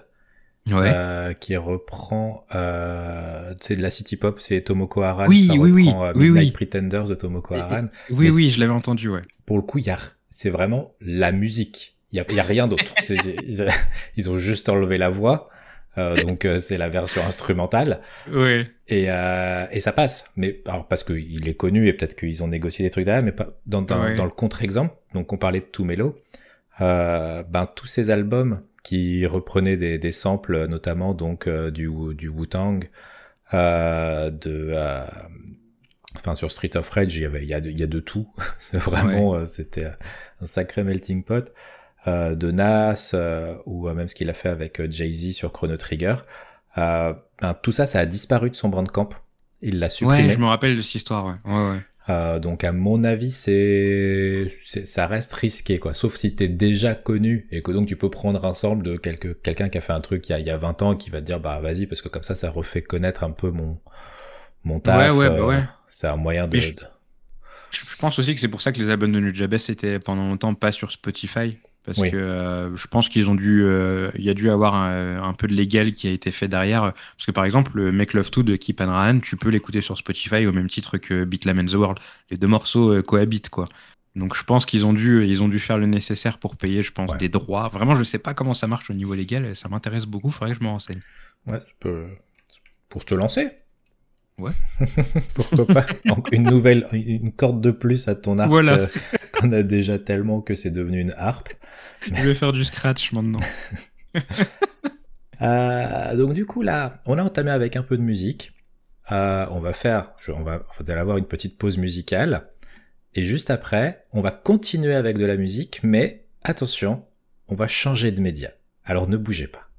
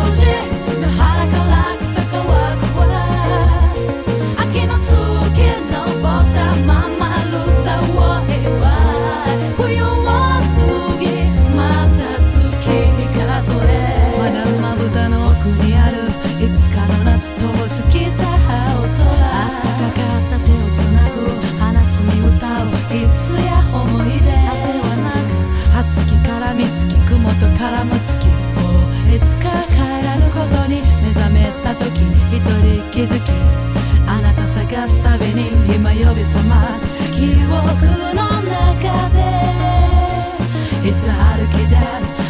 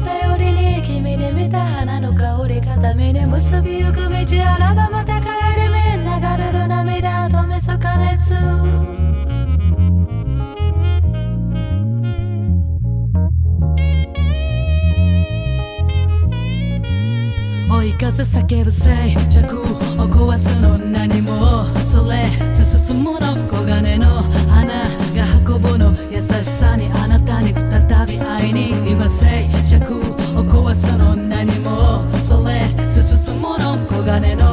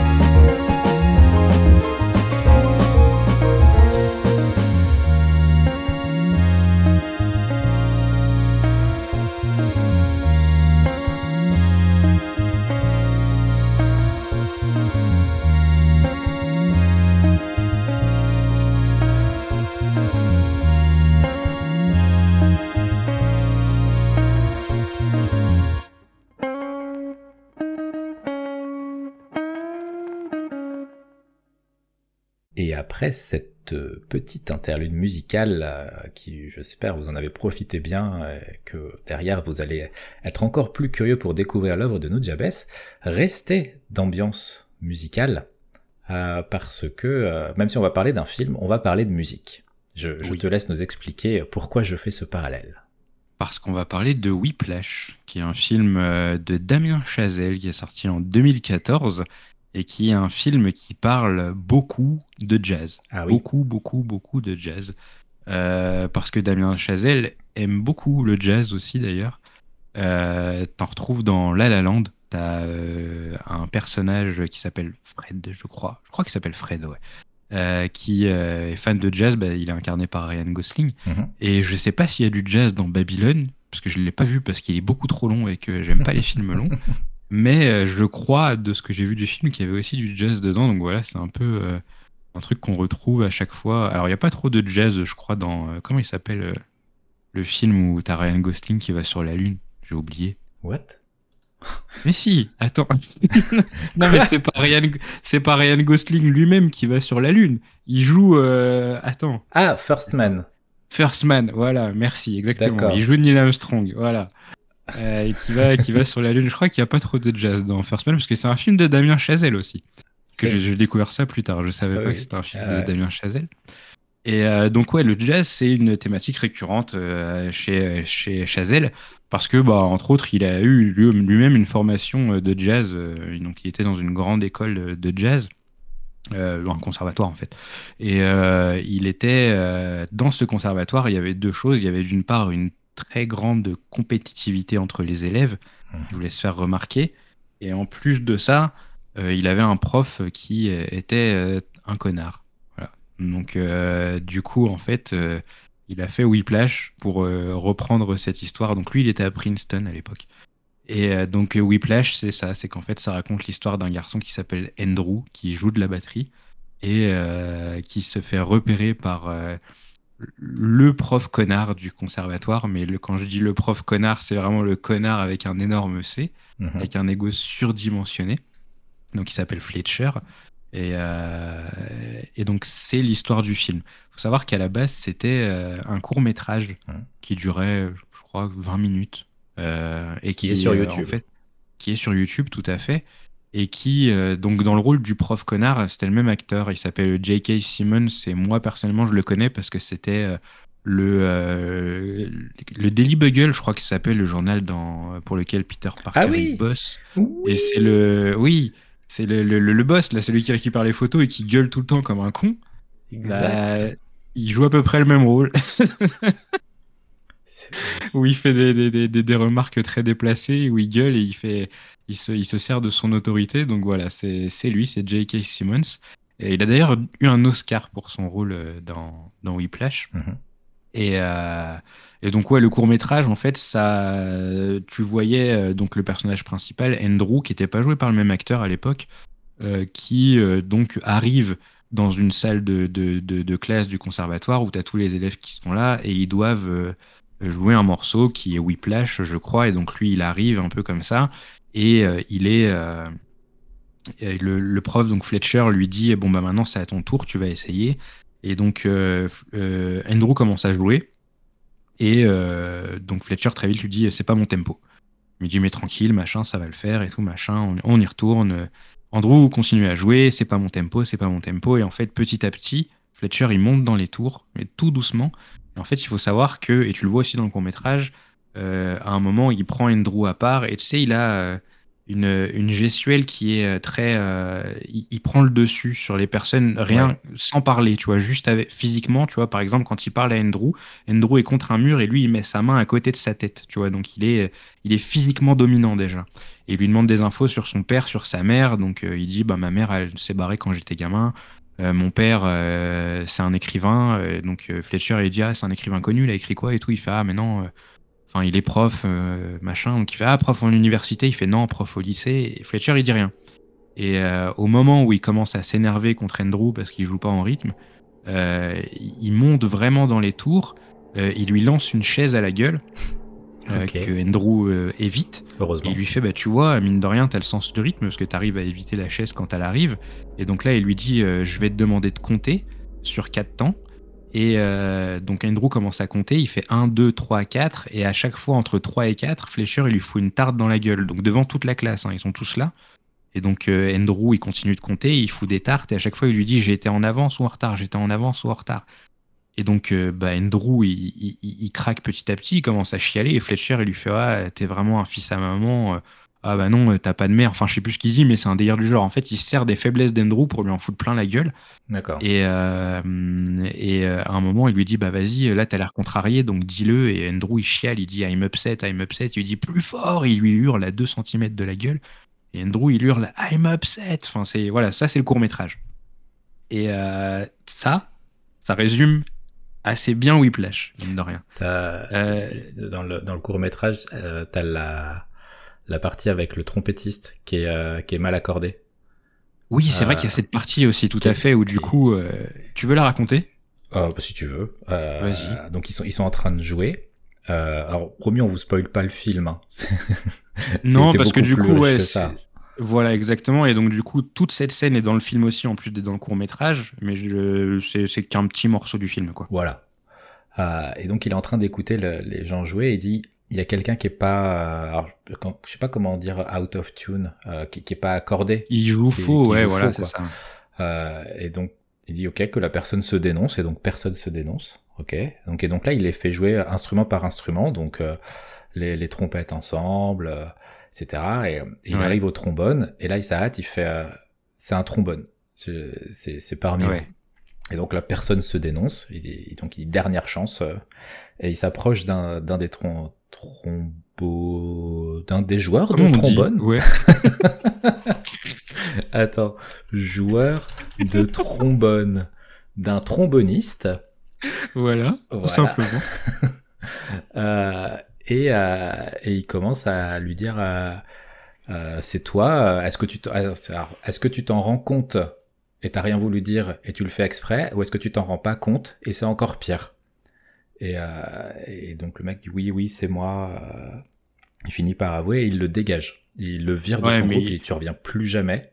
Et il lui hurle dessus ah et il, lui balance des insultes grossophobes aussi. Ah ouais, ouais, ouais il lui en fout plein la gueule, il lui dit va, va bouffer des Big Mac ou je sais plus quoi. Enfin, vraiment, il, euh, il l'humilie. Un connard. Ouais. Euh, et euh, derrière, il, donc le, le, le, le, gamin traumatisé sort de la salle. Et euh, là, Fletcher s'approche d'un autre tromboniste et lui fait euh, C'était toi qui, qui était pas bon, qui jouait faux. Qui jouait faux. mais lui, il était incapable de le savoir. Voilà. Et c'était ça sa faute. Et tu fais what? Mais c'est un fou. Il est, enfin, waouh. Mais en fait, ce qui est assez intéressant, et, et c'est ce qui est intéressant avec le film au global, et ça va être très dur de l'expliquer sans faire aucune maladresse. Donc euh, je, vais peut-être un petit peu marcher sur un fil, mais euh, ce qui est déjà intéressant avec, euh, avec Fletcher, c'est que certes, c'est un connard, et il n'y a rien qui l'excuse honnêtement, mais ce ce qui est intéressant, c'est qu'en fait, Andrew, le personnage qu'on suit, qui est incarné par Miles Taylor, que moi je connaissais juste de Projet X, et honnêtement, je sais pas ce qu'il a fait d'autre en dehors de Projet X, film que j'avais adoré dans ma jeunesse, au demeurant. J'ai été le voir deux fois au ciné. Je pense que jamais de ma vie je regarderai à nouveau Projet X, mais à l'époque où j'étais. Euh, c'est à l'époque où je faisais des soirées et tout, bref, Projet X, j'ai kiffé. et euh, donc, Miles Taylor, du coup, Andrew, euh, le nom de son personnage, bah en fait, c'est aussi un connard. Et ça, c'est un truc qu'on voit pas dans le court métrage et qu'on voit dans le film et qu'on voit au fur et à mesure du film. Et en fait, ce qui est intéressant dans la relation entre Fletcher et Andrew, c'est justement que c'est deux connards qui se comprennent. Et euh, Fletcher, il a, il a cette envie de rentrer dans l'histoire, euh, d'être quelqu'un d'important, d'être quelqu'un qu'on n'oubliera pas. Et c'est pour ça qu'il se permet ce genre de remarques vis-à-vis d'Andrew quand il lui demande pour son père. Parce que si t'as pas réussi dans le sens où si on ne te connaît pas, t'es personne, t'es rien, t'es qu'une merde. Et euh, au moment où il balance la chaise à Andrew, euh, l'acte il est pas, euh, il est pas du tout anodin. C'est qu'en fait, il le raconte par la suite à Andrew et, et en fait, c'est une sorte de leitmotiv. Il, il, le dit plusieurs fois dans le film. Cette anecdote, il la raconte plusieurs fois avec le, le même sourire un peu malsain. C'est qu'en fait, il, il parle d'une histoire vraie qui est celle de Joe Jones, mhm. qui en fait était batteur. Et donc c'est un musicien qui a officié dans les années, je crois, 50, 60, je, très honnêtement, je sais pas. Et, en fait, il y avait, il y avait un autre musicien qui s'appelait Charlie Parker qui était là, qui était saxophoniste. Et en fait, il s'est chié complètement à un moment où ils étaient en train de, de, de, de, de jouer ensemble.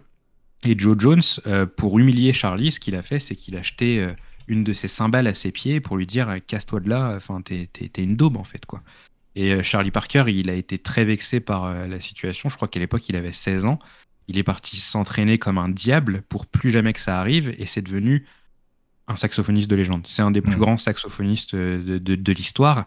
Et en fait, la première chose importante, c'est que Joe Jones a lancé la cymbale à ses pieds. Et quand Fletcher raconte cette anecdote, il dit qu'il est passé à deux doigts de le décapiter. Tu vois, déjà, il commence à romancer le truc, mais à justifier de la violence, en fait. quoi. Alors que la violence, il n'y en a pas eu. Et, euh, ensuite de ça, bah, il dit, mais voilà, tu vois, cette violence qui a été opérée, elle a un sens et elle a eu un but, c'est qu'au final, Charlie Parker, c'est devenu le meilleur. Si Joe Jones ne l'avait pas humilié, il aurait jamais été le meilleur, il aurait jamais été connu. Et juste avec cette anecdote, en fait, tu cernes parfaitement qui est Fletcher et quel est son but. Et le truc, c'est qu'Andrew, il boit cette philosophie. Hmm. C'est qu'il est exactement pareil. Et au fur et à mesure du film, il y a un truc qui est assez intéressant dans les films de Chazelle que j'ai vu, c'est que tu as cette notion du rêve et des sacrifices. Et très souvent, ça passe euh, à travers euh, l'amour. C'est qu'en fait, tu vois, quand tu es avec quelqu'un et que tu l'aimes, tu dois lui consacrer du temps. Tu lui consacres normalement quand tu l'aimes, mais bon, voilà, tu vois, ça, ça, t'empêche de, d'exaucer ton rêve, entre guillemets, selon Chazelle. Et donc, tu dois sacrifier ton amour pour arriver à ton but. Et Andrew, il est dans cette dynamique. Je ne dirais pas comment pour, pour pas vous spoiler le film parce que c'est quand même intéressant de le voir. Mais dans La La Land, tu as exactement le même principe de rêve et d'histoire d'amour et que les deux peuvent pas, euh, peuvent pas cohabiter. quoi. Euh, et, Andrew est dans cette logique. Il a des interactions avec peu de personnages dans le film. D'ailleurs, il le dit lui-même à un moment j'ai pas beaucoup d'amis, les gens ils m'aiment pas. Mais c'est parce que c'est un con en fait. c'est qu'il a une haute estime de lui et il veut à tout prix être quelqu'un. Et pour ça, il est prêt à tout. Il est prêt à, se faire du mal physiquement, il est prêt à faire du mal psychologiquement à ses proches. Et en fait, c'est pour ça que le film est génial. C'est parce que oui, certes, on peut le voir comme, euh, comme un, film euh, où euh, tu as un personnage qui assoit sa domination à travers son statut, et c'est totalement le cas, c'est vrai. Mais ce qui est aussi super intéressant, c'est de voir l'autre personnage hmm. qui est pas juste une victime, tu vois. C'est que certes, il est victime de ce qui se passe, et il est jeune, et donc il est influencé, mais en même temps, c'est un, fou, un fou furieux, tu vois. ouais, bah c'est un peu le, le, le même euh, the, the, worst person you know made a great point. Voilà, c'est ça. Et là, là t'as... Alors, pour le coup, j'ai, j'ai, je, me suis renseigné sur le film. Euh, pour être tout à fait honnête avec euh, nos auditeurs, toi je te l'ai dit avant l'enregistrement. Oui. Donc j'ai vu le, le, court métrage, euh, mais le film, je ne peux pas le voir parce que par rapport à ma personnalité et ma philosophie par rapport à l'enseignement, euh, je, vais casser ma télé. Je vais, littéralement, je, bah, je vais faire, je vais lancer une chaise, mais sur ma télé, et elle, elle va pas l'éviter. Donc, euh, c'est une très mauvaise idée. Parce que normalement, il y a que quand je joue à FIFA que euh, je, voilà. tu peux casser des choses. Que je dois retourner chez Ikea derrière. Donc, euh, et c'est quelque chose, c'est viscéral. ouais. je, je, du coup, j'ai lu et j'ai regarder des, des vidéos d'analyse euh, sur, euh, sur justement le, le, rapport entre les deux personnages, parce que tout le cœur de, du, du film, c'est ce rapport de force oui. euh, dominant-dominé qui Exactement. fluctue, on va dire. Euh, oui. pas, de, de différentes manières. Euh, mais voilà, c'est pas juste euh, Andrew qui se fait martyriser du début à la fin. Il y a, il y a voilà. Et dans les les, réflexions dessus, c'est effectivement assez intéressant parce que tu as des gens qui vont te dire, bah, effectivement, les, gens, si on les pousse pas à fond, et donc parfois de, de manière bah, sans, sans être bah, dans de la bienveillance, dans de l'écoute, dans de l'empathie, si on est parfois même très sévère et qu'on leur en demande énormément et qu'on est intransigeant avec eux, il y a que comme ça qu'on en tirera le meilleur. À côté de ça, tu as d'autres personnes qui vont dire, bah en fait, les gens, si tu les agresses, ils vont faire un mur et ils vont dire cette personne-là, je lui dois rien puisqu'elle m'agresse de base, et donc ça va les bloquer dans leur évolution. Donc, exactement, oui. Euh, est-ce que si euh, y avait, il y a, est par exemple, est-ce que Andrew aurait pu atteindre ce niveau, euh, progresser comme il progresse dans le film? Sans ça, on saura jamais. Oui. Euh, ce qu'on sait juste, c'est que bah il a progressé. Et, même si personnellement je condamne la méthode relatée oui, bien qui sûr. de Fletcher, et je pense bien que de toute façon, euh, oblige Mais pas. c'est c'est un trait de personnalité. Je pense aussi que ça dépend un petit peu des gens, mine de rien. Et c'est vrai que, en fait, euh, Andrew est animé par les mauvaises raisons, mais il est animé par des raisons quand même. Et dès le début du film, en fait, avant que Fletcher le. Enfin, le film commence sur Andrew qui est en train de jouer de la batterie, et tu vois qu'il est physiquement en train de vivre quelque chose d'intense et qu'il se l'inflige à lui-même sans que personne ne soit derrière. Hmm. Et euh, Fletcher arrive à ce moment-là. Et donc c'est comme ça que c'est comme ça que tout commence. Et en fait, Andrew, c'est son moteur. C'est sa façon de faire. Et c'est quelque chose qui, mine de rien, a résonné en moi. Et c'est une chose qui est assez intéressante avec le film. Et c'est pour ça que je l'aime autant. Parce que moi, la première fois que je l'ai découvert, c'était en 2016. Et je commençais à lancer mes projets perso. Et en fait, je me suis retrouvé dans une dynamique où j'étais à la fois Andrew et j'étais aussi mon propre Fletcher. Je sais pas si mhm. tu vois ce que je veux dire. Oh, que si, je, voilà, tu vois. Et, c'est pour ça aussi que j'ai choisi Whiplash ce soir, parce que toi et moi, on se connaît depuis quelques années maintenant, parce qu'on a mhm. commencé à faire des choses sur Internet en même temps. Et je pense qu'on a connu euh, ces moments où, en fait, euh, on se disait, je fais jamais assez tu vois. Ouais. Où tu, tu, tu, repousses toujours tes propres limites, tu vas, tu vas, et tu es, dans, un, dans un tourbillon où en fait tu te dis c'est jamais assez, c'est jamais assez, je dois continuer. Voilà, c'est jamais assez bon, voire c'est jamais assez tout court. C'est que le peu de moments où tu as du repos, tu te dis mais ce repos, je pourrais le consacrer à autre chose. Hmm. Et c'est vrai que moi, quand j'ai commencé à bosser euh, sur Mirugezu, tout ça, au début c'était vraiment que du fun et je me posais pas de questions, mais c'est vrai que quand et tout est relatif, mais quand ça a commencé à, prendre tout doucement, tu vois, quand j'ai vu que je faisais quelques centaines de vues, je me suis dit, mais il faut pas que je laisse ça tomber, il faut que je travaille. Et j'avais un rythme. Quand j'y repense aujourd'hui, j'ai le vertige, tu vois. Hmm. Je me dis, mais comment j'ai pu tenir un tel rythme euh, pendant plusieurs mois, voire années? Euh, à un moment, euh, enfin, j'écrivais le bouquin Street of Rage et en même temps, je continuais de faire des vidéos. Je, Aujourd'hui, je suis incapable de faire. Enfin, j'ai déjà du mal à faire une de ces deux choses, tu vois. Et à l'époque, je faisais les deux en même temps. C'est que mes pauses repas, euh, je prenais mon laptop avec moi au boulot, euh, je bossais sur mon laptop pendant. Euh, je le bouffais en 5 minutes, je, je, bossais pendant 55 minutes, je retournais au travail. Enfin, vraiment, j'étais fou. J'étais totalement fou. Et c'est vrai que la première fois que j'ai vu Whiplash, j'ai pas vu Fletcher. J'ai pas vu la violence de Fletcher même. Et c'est assez choquant quand j'y pense aujourd'hui. Et je pense que c'est aussi parce que tu vois, j'ai eu une éducation qui était très, très, très carrée. Et donc, j'ai un rapport à, la violence, on va dire, qui me, qui me choque pas. Tu vois, je, l'avoue. Mhm. Et donc, du coup, quand j'ai regardé le film la première fois, j'ai pas vu la violence, en fait. J'ai juste vu euh, ce, ce, feu euh, incandescent qui brûlait en Andrew. Et je me disais, mais oui, mais en fait, c'est ça. C'est Andrew, euh, il est en train de se tuer à petit feu. Enfin, je le pensais même pas comme ça. Je me disais juste, il est en train de tout donner. Et à la fin du film, euh, tu as une scène grandiose où euh, Andrew, il est à son max. Et donc, du coup, euh, tu te dis, bah, c'est le chemin qu'il faut suivre. Et c'est pour ça, à la base, à la base que j'ai aimé Whiplash. Mais si je l'aime aujourd'hui, c'est parce que j'ai aussi vieilli. Ça fait 6-7 ans que j'ai vu le film pour la première fois. Et que j'ai plus du tout ce même rapport, tu vois. Tu le vois différemment. Je, le vois différemment, mais je trouve toujours qu'il est très intelligent. Et en fait, le film ce qui est génial, c'est qu'il n'a il a pas un seul discours, et tu le vois même dans, dans la façon dont il a été créé, c'est que Damien Chazelle, il a eu un accident très grave de voiture pendant le tournage, je crois que le tournage a duré deux semaines en tout. Sur la fin du tournage, il a eu un accident de voiture où on lui a diagnostiqué une commotion cérébrale, et en fait, il est retourné sur le tournage. Il a dit c'est mort, je m'arrête pas, j'y retourne, tu vois. Parce qu'il était complètement animé par sa passion. Et euh, J.K. Simmons, qui joue, euh, qui joue Fletcher, il s'est pété des côtes pendant le tournage. Il y est retourné aussi. Et tu vois que même les acteurs et les réalisateurs, ils sont animés par cette espèce de, de feu qu'on peut pas expliquer, tu vois, qui est même pas logique. C'est en fait c'est la forme la plus pure de passion. Et moi, c'est quelque chose qui, qui, mine de rien, continue de me toucher, même si aujourd'hui j'ai beaucoup plus de mesures.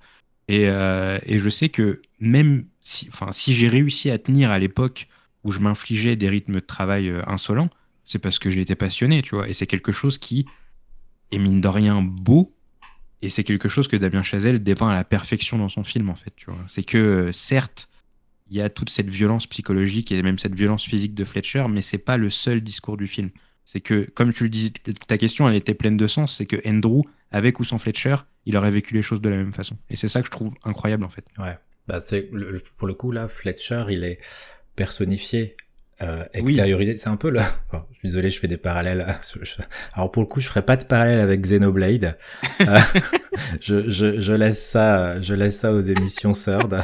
Je, je n'ai pas le, le monopole. Je, je, laisse le monopole de Xenoblade à Damien.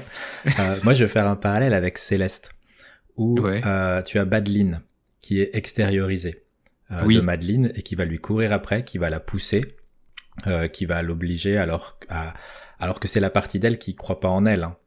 euh, mais euh, qui va d'un seul coup devenir un moteur et un frein. C'est très paradoxal dans, le, rapport qu'elles ont, mais à l'origine, elle est en elle, elle n'existe pas comme une personne extérieure. Et je pense que Fletcher, alors je fais des parallèles comme ça, hein, mais euh, peut plus ou moins avoir ce même, ce, même rapport, à savoir que là, il est joué par J.K. Simons, mais on aurait très bien pu te dire à la fin en mode Fight Club, euh, en fait, euh, Fletcher, il n'existe pas. Exactement. Et ça marche. et ça marche pareil. C'est. Ça marche totalement. Ouais. Et effectivement, quand tu quand es animé par une passion et que euh, tu es ton propre patron, façon de parler. Ouais, ouais, ouais. c'est extrêmement dangereux parce que selon les personnalités, mais je pense que quand tu es dans ta passion, tu peux euh, être très très dur envers toi-même, être très exigeant, peut-être plus que ne le serait quelqu'un qui serait au-dessus de toi et qui du coup aurait un certain souci de, de, psychologie, de pédagogie dans la manière de, de, te dire oui bon ça d'accord ça tu peux faire mieux. Mais quand tu te parles à toi-même tu te parles avec une violence que tu n'accepterais pas venant de quelqu'un d'extérieur. Exactement euh, et tu t'imposes des choses ou si ça venait de quelqu'un d'autre, tu dirais bah, en fait va chier. je vais je vais retourner jouer à Baldur's Gate, Starfield, euh, Armored Core, bah ce que vous voulez. Et quand tu es tout seul, ben, vu que tu, tu rends des comptes qu'à toi-même, tu as une culpabilité qui se met en place euh, parce que t'as pas de rapport de force avec quelqu'un, c'est avec toi, ouais. t'es tout seul, donc en fait, t'es la seule personne à qui tu peux en vouloir si ça avance pas, t'es la seule personne à qui tu peux en vouloir si euh, le résultat tient pas, et en plus derrière t'as même pas, pour le coup dans, dans ce qui est de la, création des, des, émissions, des podcasts, comme t'as pu faire, et comme tu fais encore, euh, c'est que euh, on peut même pas dire euh, derrière t'as un impératif parce que les gens franchement globalement euh, on a quand même de la chance euh, d'avoir des gens qui nous disent bah prends ton temps fais à ton ouais, la vérité hein. ouais, et enfin c'est c'est une chance énorme hein, parce que internet peut être rempli on peut très vite avoir une une communauté de de, de gens très très relous ah, derrière qui mettent la pression bien sûr. et t'as même pas besoin de ça pour être dur avec toi-même alors que derrière ça va rien te rapporter euh, financièrement parlant. euh, et que tu, tu vois tes, tes potes qui pensent, disent, bah, moi j'ai joué à ça, j'ai fini ça, j'ai fini ça, et là, bah, moi j'ai passé mon week-end à faire du montage. Ah, mais de ouf. Et je retourne bosser demain. Il y a eu plusieurs années de ma vie où j'ai quasiment pas joué. Tu sais, genre, euh, il y, a les succès qui te permettent, par exemple, de voir ta, ta la façon dont tu joues, le, ton, ton, intensité de jeu. Tu vois, plus tu débloques de succès, plus tu sais que tu es dans une période, voilà. Et c'est assez marrant parce que tu vois, genre, je peux voir précisément avec des graphiques sur certains sites qui suivent tes succès que je, peux situer très précisément les années où j'étais à fond sur Merugizu, tu vois, parce que je, je ne faisais que ça. La courbe, elle, disparaît. ah ouais. Et d'un coup, au moment où j'ai un peu lâché de l'est, tu vois, bah ça, ça repart. Et c'est vrai que bah, ça m'a pas. Je mentirais en disant que ça m'a pas, que ça m'a totalement quitté, tu vois. C'est que là, par exemple ça fait un an que j'ai sorti l'acte 2 de l'histoire de la Sonic Team. Et il y a tous les jours, je vais me lever le matin et je vais me dire, allez, aujourd'hui, c'est le jour où je m'y remets et la journée se termine et je m'y suis pas remis. Et je m'en veux un peu, tu vois. Mais j'ai quand même, euh, en vieillissant un petit peu, appris à me foutre un petit peu la paix, tu vois, et de me dire, ouais, vas-y, euh, fais les trucs quand t'as envie de les faire. Et, et je suis aussi, euh, je suis plus Andrew aujourd'hui. C'est que, tu vois, à l'époque, quand j'ai commencé tout ça, il y a eu un moment assez malsain où je voulais être quelqu'un. Tu vois ce que je veux dire? C'est que genre je mhm. voulais, je, voulais vraiment que ça marche, je voulais, je voulais être reconnu pour mon travail, etc.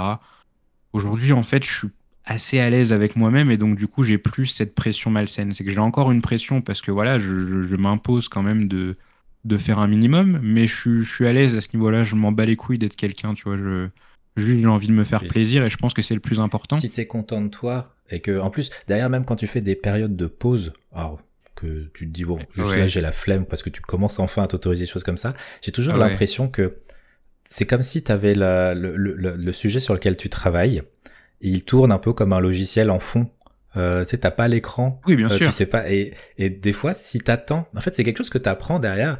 T'attends d'être dans la bonne disposition. Tu vas être bien ce jour-là. Il va, ça va être la bonne température. Ce sera pas la canicule. tu T'auras bien dormi.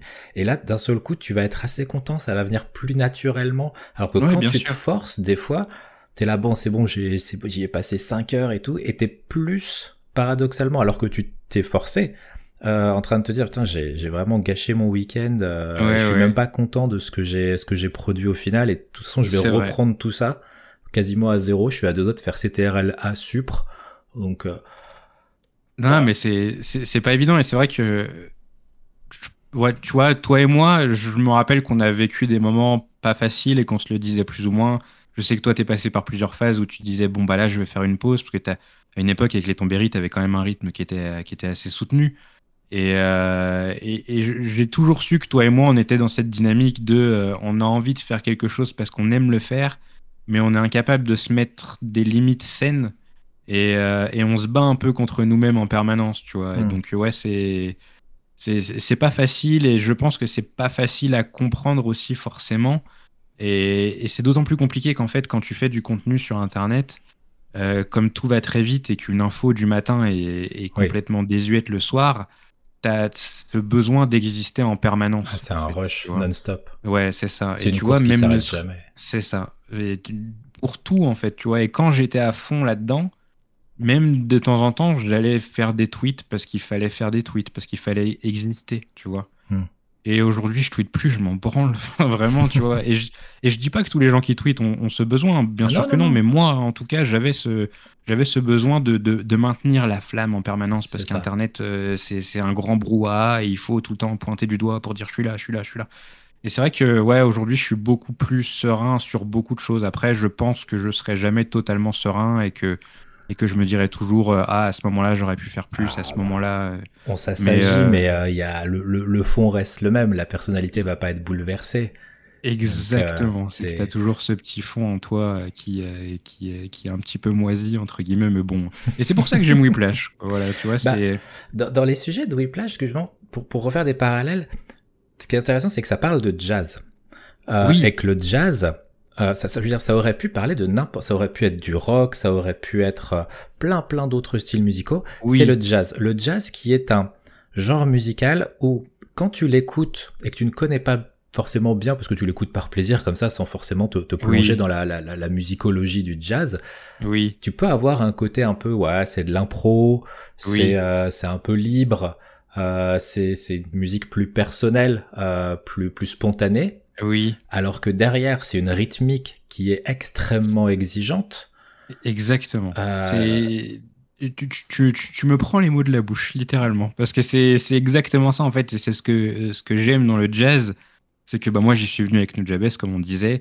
Et en fait, euh, j'ai découvert petit à petit que le jazz, et c'est fascinant avec ce genre de musique, c'est que c'est à la fois une musique très libératrice et qui paraît très très spontanée. Tu vois, il faut avoir un espèce de groove pour jouer du jazz mais en même temps, c'est une musique qui est très, très, très, très académique. Et moi, j'ai un, très bon ami à moi qui euh, était au conservatoire et qui est d'ailleurs aujourd'hui prof au conservatoire. Mais euh, à l'époque, euh, donc il jouait de la batterie. Il faut savoir que moi, la batterie, j'ai découvert vraiment cet instrument avec The Beatles Rock Band. Parce qu'avant, je ah bah. calculais pas la batterie dans les morceaux. Bienvenue. Et c'est en jouant à, à ce jeu où j'ai décidé de jouer de la batterie parce que je n'avais pas envie de jouer de la guitare je me suis dit, mais en fait, la batterie, elle est partout, elle est tout le temps là. Et cet instrument m'a fasciné à ce moment-là. Et j'avais Spot qui, du coup, était au conservatoire et qui jouait de la batterie. Et donc, je me suis mis à lui poser plein de questions. Et lui, justement, il jouait du jazz. Et il m'a invité un, soir à une représentation. Euh, il y avait quasiment personne, on devait être 15 dans la salle. Et lui, euh, je crois que c'était genre euh, c'était vrai, c'était vraiment un tout petit comité et c'était une des meilleures soirées de ma vie. Pour lui, je pense que c'était juste une soirée normale hmm. où euh, voilà, il faisait une petite représentation, mais moi j'étais émerveillé par ce que je voyais. Et comme vraiment tu l'as parfaitement dit, ce que j'aime dans le jazz, c'est cette ce mélange mystique entre le laisser aller et l'exigence ultime. Et ça marche trop bien avec Whiplash justement parce que bah là, ça te dépeint ce côté du jazz que tu vois pas forcément quand tu connais pas le genre quoi. C'est vraiment ce côté de la une, en fait, il y a une exigence de rigueur qui est irréprochable, qui est tel pour atteindre un niveau qui va faire que l'auditeur va avoir l'impression que c'est facile, que euh, c'est pas forcément travaillé. Euh, et en fait, justement, t'atteins un tel parce que c'est un peu comme la courbe de Gauss qui monte et qui redescend, où euh, tu vas avoir au début, bon, c'est très très scolaire, très mécanique. Après, tu vas dire c'est très bien, mais euh, bah il manque un côté un peu euh, un peu un peu dire un peu spontané. Après tu peux varier un peu tu peux tomber un peu trop dans le spontané puis il peut y avoir un côté footrack sachant que souvent tu vas être dans un dans un trio dans ce... Enfin, tu vois là tu vas avoir la contrebasse tu vas avoir le piano tu vas avoir la batterie il faut s'accorder il faut trouver le bon rythme. Tu peux pas juste euh, passer euh, changer la mesure comme ça en fait. C'est comme s'ils arrivaient à se parler alors que souvent, il y a un côté impro hein, dans, dans, dans, le jazz. Hein, oui, bien sûr. Moi, un des, un des concerts de jazz que, que je trouve le plus incroyable, c'est un, c'est un trio qui reprend en fait des, des musiques de Gershwin. Euh, c'est un concert qui est en plein air euh, en Allemagne et c'est, euh, c'est en plus c'est dirigé par l'incroyable chef d'orchestre Seiji Ozawa. Qui est, enfin voilà, c'est, c'est, c'est et tu les vois tous les trois et euh, ils se regardent jouer. Et ouais. Ils regardent et, et chaque instrument va commencer à un moment et les autres vont dire, OK, on va faire ça. J'ai pigé le truc. Et, ils se sont pas parlé. Juste, ils s'écoutent jouer et, ils suivent le truc derrière. Et quand le mec fait des variations, les autres, ils l'ont anticipé tellement ils, connaissent leur, euh, leur sujet. Ouais, bah ouais, c'est ça. C'est que tu, tu maîtrises le truc sur le bout des doigts et c'est là qu'en fait, cette fameuse magie opère où tu as un mélange de, de spontanéité et de rigueur qui est, qui est, complètement dingue quoi. Mais que tu peux retrouver aussi euh, dans beaucoup de genres euh, artistiques, tu vois, ne serait-ce que le dessin, moi ça me fascine les gens qui dessinent, tu vois. Ah, je, je, que, euh, dépasse. Et ouais, ils ont passé des, des, années et des années à dessiner des mains et des visages et que sais-je, juste pour se perfectionner. Et puis à un moment, tu leur demandes de faire moi un dessin et en fait, tu as l'impression qu'ils sont en train de, je sais pas, d'écrire juste littéralement. C'est tellement fluide et c'est tout vient tellement tout seul. Leur, leur cerveau est conditionné à anticiper des étapes où tu vois, toi, tu fais un dessin d'une maison avec un arbre, tu t'es pas dedans, tu vois. et c'est ça qui est fabuleux en fait quand tu quand tu prends le temps de regarder le, un métier artistique et de le décortiquer et tu te dis mais ouais mais quelle masse de travail phénoménal. C'est vrai que c'est c'est quelque chose que j'admire beaucoup, surtout que moi, tu disais tout à l'heure pour rigoler que j'avais j'avais de nombreuses cordes à, à, ma harpe, mais le truc c'est que du coup en fait je suis expert en rien, tu vois. C'est que moi j'aime bien toucher à plein de trucs et et ça me va comme ça parce que bah, en fait, je m'ennuie très vite dès que, dès que je commence à plonger à fond dans quelque chose. Et donc ça me fascine d'autant plus quand je vois quelqu'un qui consacre sa vie entière à un art et qui atteint ce niveau où, ouais, ah ouais. où tout se mélange et t'as l'impression qu'il est dans une sorte de zone en fait, tu vois. C'est qu'il est, il est à moitié conscient et tout ce qu'il fait est, est, dans une logique qui lui est totalement propre et, et, ça, et ça marche trop bien. Et, et, ça où Whiplash arrive assez bien le, à le retranscrire, mine de rien. Quoi. Ah c'est que tu vois, il y a ce fameux morceau Whiplash, justement, qui est joué tout le long du film. Et, euh, et à, un moment, un moment, il fait partie d'Endrew, en fait. Et le film, je dirais pas comment, parce que c'est intéressant de le voir, mais vraiment, tu vois que le morceau, il, Andrew incarne ce morceau. C'est qu'au début, il avait une feuille, on lui a dit apprends ce morceau. Et à un moment, il arrive à un stade où, où Whiplash, c'est lui, quoi. Limite, c'est impressionnant. Vraiment, c'est fou. Et cinématographiquement parlant, de ce que j'ai pu lire dessus. Euh, c'est bon, ben, c'est du Damien Chazelle, donc c'est vraiment extrêmement travaillé. Puis c'est un expert pour euh, ce qui est de filmer la musique c'est c'est à part. C'est pas juste filmer une, scène, des dialogues, des, un, des, coups de téléphone entre deux personnes, un film d'action qui ont d'autres difficultés, mais filmer la musique c'est très différent. Il adore faire ce, ce parallèle euh, avec la caméra qui va aller de l'un à l'autre, mais sans coupure. Où en fait t'as presque l'impression de regarder un, un, match de tennis en fait où ils sont en train de se renvoyer la balle l'un l'autre. Euh, ils sont en train de se répondre, pareil, sans, sans se parler. Et ce qui, ce qui fait la, la, la richesse donc d'un film d'une manière générale, c'est ce que le, c'est des détails, ce que, ce que le film va te faire comprendre sans, sans que personne ne le dise, sans que ce soit écrit. Et c'est par les caractéristiques uniques du, du, du média cinématographique que euh, bah, ça va être par l'utilisation de la hauteur avec laquelle tu, tu, vas filmer une personne, comment tu vas filmer un, un, dialogue, parfois comment tu vas casser des codes qui sont pourtant très très très très très enfin stricts pour justement euh, ben, communiquer quelque chose. Tu peux, au-delà du visage par exemple d'un acteur, tu peux communiquer une émotion par la façon dont tu vas le filmer, même si lui reste impassible. Oui. Et, et Damien Chazelle, il a ce, ce, cette, cette capacité, je trouve, mais sur le plan musical. Ouais, il, il, viscéral dans le film. Ouais, hein. c'est ça. Il te filme la musique et tu Enfin, ça, ça, va être con ce que je vais dire, mais tu l'entends cinématographiquement parlant. Oui, oui, je vois. Mais en fait, il y a, moi, il y a, il y a une tonne de moments qu'on pourrait citer, tu vois. Mais genre, moi, il y en a deux qui m'ont marqué. Un, c'est totalement. Euh, il est aussi dans le court métrage. C'est ce moment où tu as un, un, joueur de tuba, je crois, qui vide sa bave euh, comme ça, il la vide sur le sol parce que bah il vient d'avoir une tonne de bave. Et en fait c'est tout con mais c'est juste un acte qui prouve que sur le moment il s'en fout d'où sa bave va tomber et, juste il a lâché toute cette bave et tu sens qu'il y a eu un effort qui a été lié à tout ça. Et l'autre truc c'est euh, et ça t'en as pas mal dans le film c'est euh, il y a la batterie qui est filmée de très près, tu vois la peau qui est en train de vibrer. Et en fait t'as la sueur d'Andrew qui est tombée sur la batterie et t'as les gouttes de transpi qui sont en train de, de, de, de planer, de voler euh, sur les vibrations de, de, la peau. En fait, c'est complètement hallucinant. Tu vois, c'est des, c'est du porno. C'est ces moments-là. c'est magnifique. Vraiment, c'est trop beau. Et t'as raison, il y a des tonnes de passages comme ça dans le film euh, où tu vois des gens en train de jouer de la musique ou des gros plans sur un visage, sur, euh, sur une main qui est en train de tenir une baguette et c'est magnifique. Quoi. Donc voilà, sur, sur, Whiplash. Après, voilà, il faut réussir à supporter le, le, le, le rapport entre Fletcher et Andrew. Euh, c'est ouais, une une marche que je comprends totalement. Enfin, je comprends que ce soit totalement difficile à franchir parce que c'est de la violence qui est très brute, tu vois, genre euh, la scène où il lui fout des tartes dans la gueule devant tout le monde, c'est c'est pas facile à voir, je pense. Et donc, je comprends totalement que des gens aient pu euh, être dérangés au point de pas pouvoir voir le film parce que c'est comme comme on le disait en fait, tout est viscéral dans ce film hmm. et ça inclut bien entendu les scènes de violence. Donc ouais, c'est pas c'est pas évident. Euh, est-ce qu'il y a quelque chose que tu souhaites rajouter sur Whiplash euh, avant qu'on arrive à ton dessert? Ouais, bah je. Un peu dans la même dynamique que Nujabes, j'avais deux, trois recos qui étaient liés. Mhm. Euh, la première reco, c'est un film qui s'appelle Mo Better Blues de Spike Lee avec Denzel Washington. Et c'est un film qui est aussi sur le jazz et qui suit un morceau de carrière d'un trompettiste qui est incarné du coup par Denzel Washington. Euh, le film date des années 90, c'était euh, ce que je considère comme le pic de Spike Lee euh, dans sa filmographie ou quand il faisait des, films géniaux. Ça doit être même fin 80, je crois, si je dis pas de bêtises. J'ai plus du tout la date en tête. Bref. Et en fait, tu as cette même logique qu'on évoquait, bon, de façon un peu moins brute, mais d'un homme qui a une passion dans la vie qui est dévorante et qui sacrifie tout, tout ce qu'il possède et tout ce qu'il aime pour cette passion, en l'occurrence la trompette. Et, euh, le film est, magistral. Il a une fin, euh, il a une fin qui qui laisse pas indifférent. J'en dirai pas plus. Mais euh, ouais, vraiment, je vous conseille. Ouais, Mo Better Blues, qui est sorti en 90 du coup. J'hésitais entre 90 fin 80, c'est 90 pile poil. Et donc ouais, je vous le conseille, je vous le conseille vraiment. Je crois même qu'il doit être dispo sur des plateformes de streaming. Je crois que c'est là que je l'ai regardé récemment.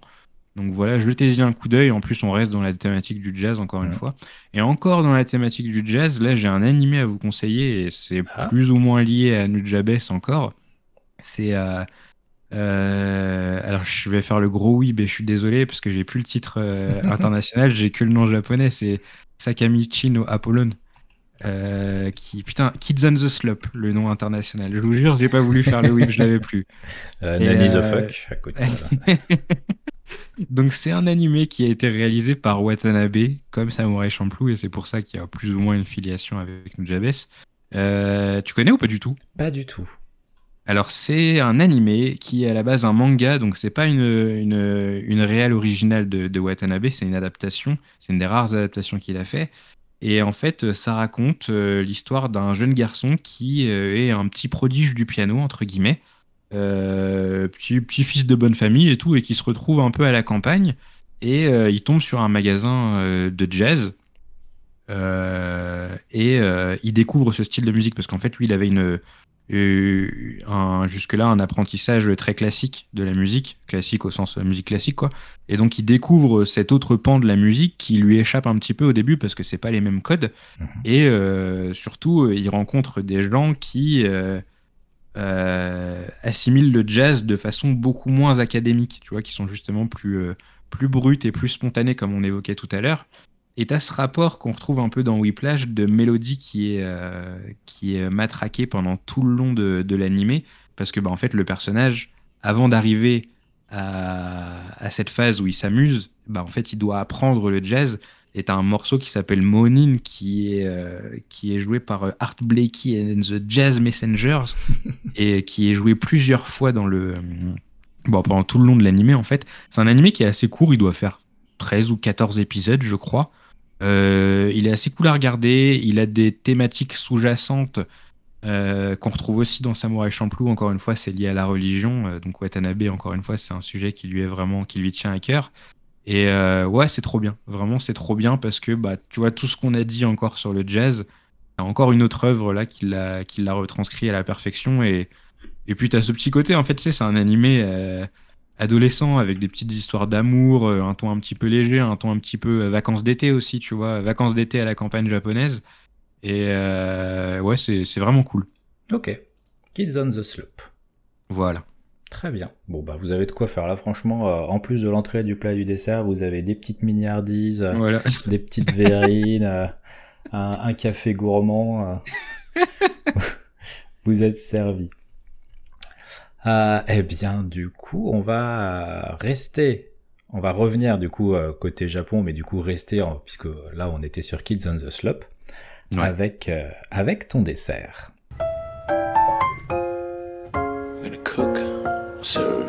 Delicious.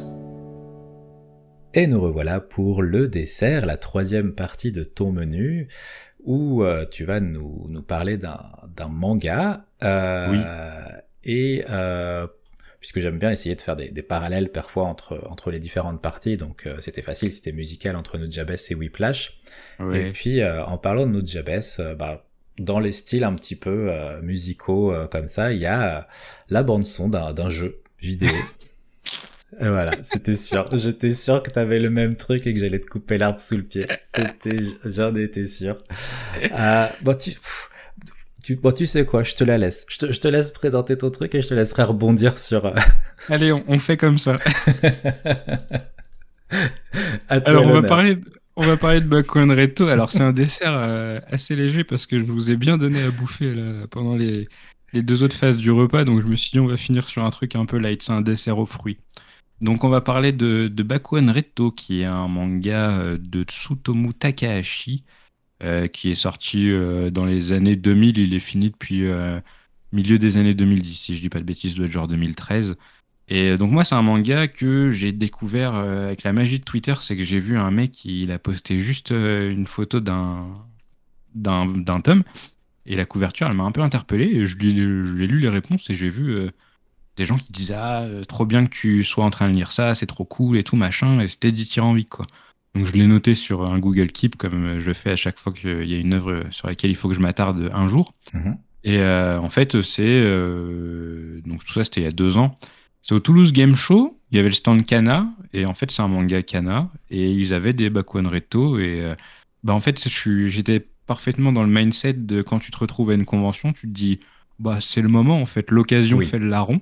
Et donc, du coup, bah, j'ai commencé Bakuan Reto à ce moment-là, sans rien savoir en vrai, hein. parce que j'avais juste vu trois mecs, euh, enfin un peu plus de trois mecs sur Twitter dire que c'est trop bien. Je me suis dit, bon, bah, écoute. tout euh, savoir. Ouais, j'avais quand même euh, lu le synopsis, je savais que ça parlait du coup de, de, de, de, de Furio, tout ça. Donc, je me suis dit, bon, bah, vas-y, on va tenter. Et, euh, et, voilà, donc pour expliquer, euh, bon déjà les furios, pour euh, définir le terme, c'est genre, c'est les, les, les, racailles lycéennes japonaises, si je dis pas de bêtises.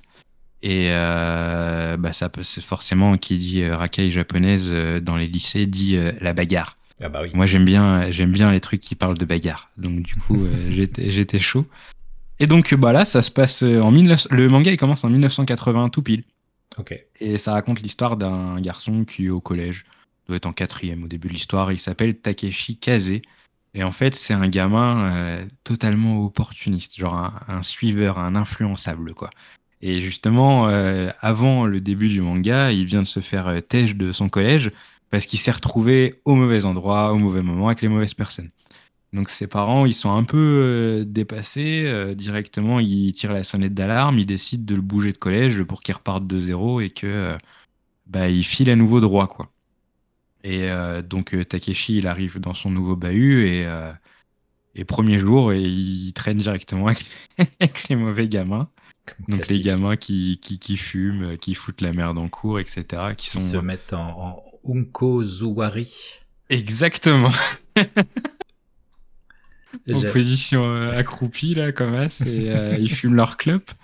Donc, euh, bah, ça va très vite, en fait. Hein. Très vite, il s'acoquine avec eux, et en fait, à ce moment-là, il est encore un peu peureux, tu vois. Genre, et lui-même, il pense, il dit, mais qu'est-ce que je suis en train de faire Je suis encore en train d'être au mauvais endroit, au mauvais moment. C'est pas un mauvais bougre, tu vois. C'est juste que vraiment, il est influençable, mais comme pas possible, quoi. Un vrai con. Et donc, il se retrouve là-dedans. Très vite, ses potes qui sont qui ont l'air très cool au demeurant en fait. Hein. On va pas les juger euh, directement parce qu'ils sont un petit peu euh, hors du système. Ils sont super cool et tout, mais tu sens que c'est pas le plan euh, des parents de Takeshi quoi. Pour son et donc ils lui disent, voilà exactement. Il ses potes ils lui disent bah vas-y passe nous voir et tout machin, passe dormir à la maison. Takeshi rentre chez lui, il dit à sa mère vas-y je peux aller dormir chez un copain. Sa mère directement elle flippe, elle dit je suis sûr c'est encore des mauvaises fréquentations. Il lui dit non non je te jure et tout. Et il arrive dans une baraque euh, où en fait, euh, tu as le groupe de gamins euh, qui vivent un peu par eux-mêmes. C'est que en fait, le père, il est jamais trop là, la mère, elle est partie. Et en fait, les gamins vivent vraiment, tu vois, genre ils se nourrissent comme ils peuvent, ils fument, la baraque c'est un squat, ils passent leur journée à regarder des clips musicaux. Ils, sont, ils sont du père en fait, quoi, tu vois, ils n'ont pas de, de, cercle familial. Euh, c'est le cas en tout cas du gamin qui vit dans la maison et qui invite tous ses potes. Et euh, très vite, tu apprends que du coup, le grand frère de ce gamin-là, qui s'appelle Mitsu d'ailleurs, pour le nommer plutôt que de l'appeler gamin à chaque fois, euh, le grand frère de Mitsu, il est dans un gang de Bosozoku. Et donc les Bosozoku, c'est des, des, des sauf que c'est ceux qui se baladent à moto. En fait, c'est des gangs de motards qui sont au lycée pour la plupart, fin collège, lycée quoi et qui, euh, voilà, qui ont pour passion de rouler à moto, de faire beaucoup de bruit et de, euh, et de se battre entre gangs. Classique. Et donc, euh, de quoi? Classique. Voilà, totalement classique. Et donc, Kazé, de fil en aiguille, il se retrouve à, un rassemblement, en fait, tout bêtement. Donc, les rassemblements, c'est des des, des, des, énormes rassemblements de plein de motards qui, pour la plupart, sont du même groupe. Donc là, le groupe en question s'appelle les Zéros. Et donc, il se retrouve euh, à l'arrière d'une moto à devoir se tenir juste à la force de ses bras euh, sur la poignée arrière, parce que hors de question de, tenir euh, le, conducteur par la taille, bien entendu. Mhm. Et une nuit de merde. Il se retrouve à avoir un accident de moto parce que les keufs les poursuivent. Il se retrouve dans un parc qui, en fait, appartient à un territoire ennemi. Il se fait dessiner sur la tronche. il, il, perd la moto parce que le mec qui conduisait c'était un lâche, enfin c'est un bordel, vraiment c'est un énorme bordel, et donc là il a les deux pieds dedans en fait, tu vois, il est déjà dans l'univers, ça fait même pas une semaine, il est arrivé dans son bahut, il est totalement dedans, et en fait ce qui est marrant, en tout cas au début, c'est qu'en fait, il suit le move quoi, vraiment il, il comprend rien à ce qui se passe, mais il suit le move. Ok. Et, euh, et petit à petit, et c'est ça qui est fascinant, c'est qu'en fait il va se reconnaître dans la philosophie des zéros, des Bosozoku, et il va complètement embrasser le truc. Il va se décolorer les cheveux, se faire une coupe, tu sais, euh, la coupe avec les cheveux plaqués vers l'arrière, là, comme ah, ça. C'est ça ou la banane. Euh, voilà. Euh, il se fait, il change sa coupe. Ses parents sont complètement dépassés. Et en fait, il va vraiment embrasser le truc à fond. Ça veut dire que de tous ses potes, tu sais, ses potes, c'est un peu des petits cons et tout machin. Ils font ça parce que bon, c'est rigolo, tu vois. Mais lui, il va décider que c'est son art de vivre, en mhm. fait c'est que euh, c'est un Zoku, c'est un vrai Zoku, il va vouloir aller au fond des choses. Euh, il n'est pas du tout bagarreur à la base, mais il va, il, va se bastonner comme jamais, il va bomber le torse, il va devenir vraiment genre euh, quelqu'un dans son gang et il va prendre les choses très au sérieux. quoi. C'est que lui, il n'est pas là pour rigoler, c'est un Zoku, c'est ce qu'il veut faire de sa vie. Et en fait, ce qui est assez intéressant, et j'ai malheureusement pas lu assez d'œuvres euh, qui, euh, qui, qui, traitent du sujet, que ce soit des, des oku ou des, des, en général. Euh, j'ai un petit peu lu Young GTO, mais j'ai arrêté parce que je voulais à tout prix me procurer l'édition originale et elle est hors de prix, donc j'ai lu que 7 ou 8 tomes, mais c'était c'était trop cool, mais voilà, je suis pas allé plus loin. Mais en fait, il y a ce truc qu'on retrouve, et c'est là où va arriver notre parallèle, dans The Friends of Ringo Ishikawa. C'est un peu le. Je pense que c'était le tien d'ailleurs. Oui, oui, bah exactement. C'est là-dessus que j'allais j'allais parler de la musique de Nujabes qui me faisait penser un petit peu à la bande son de The Friends of Ringo Ishikawa et que du coup, moi, j'associe maintenant euh, de manière, euh, pas, pas, pas, voilà, comme ça, quand j'entends ce style de musique, bah forcément, j'associe un petit peu à, l'ambiance Furio, à Ringo et à, et à ses potes, quoi. Ouais, bah voilà, bah en fait, c'est exactement pareil. Donc, pour expliquer un petit peu euh, aux gens qui connaîtraient pas The Friends of Ringo Ishikawa, c'est un jeu qui a été fait par euh, un indépendant russe qui s'appelle euh, Yeo. Yeo.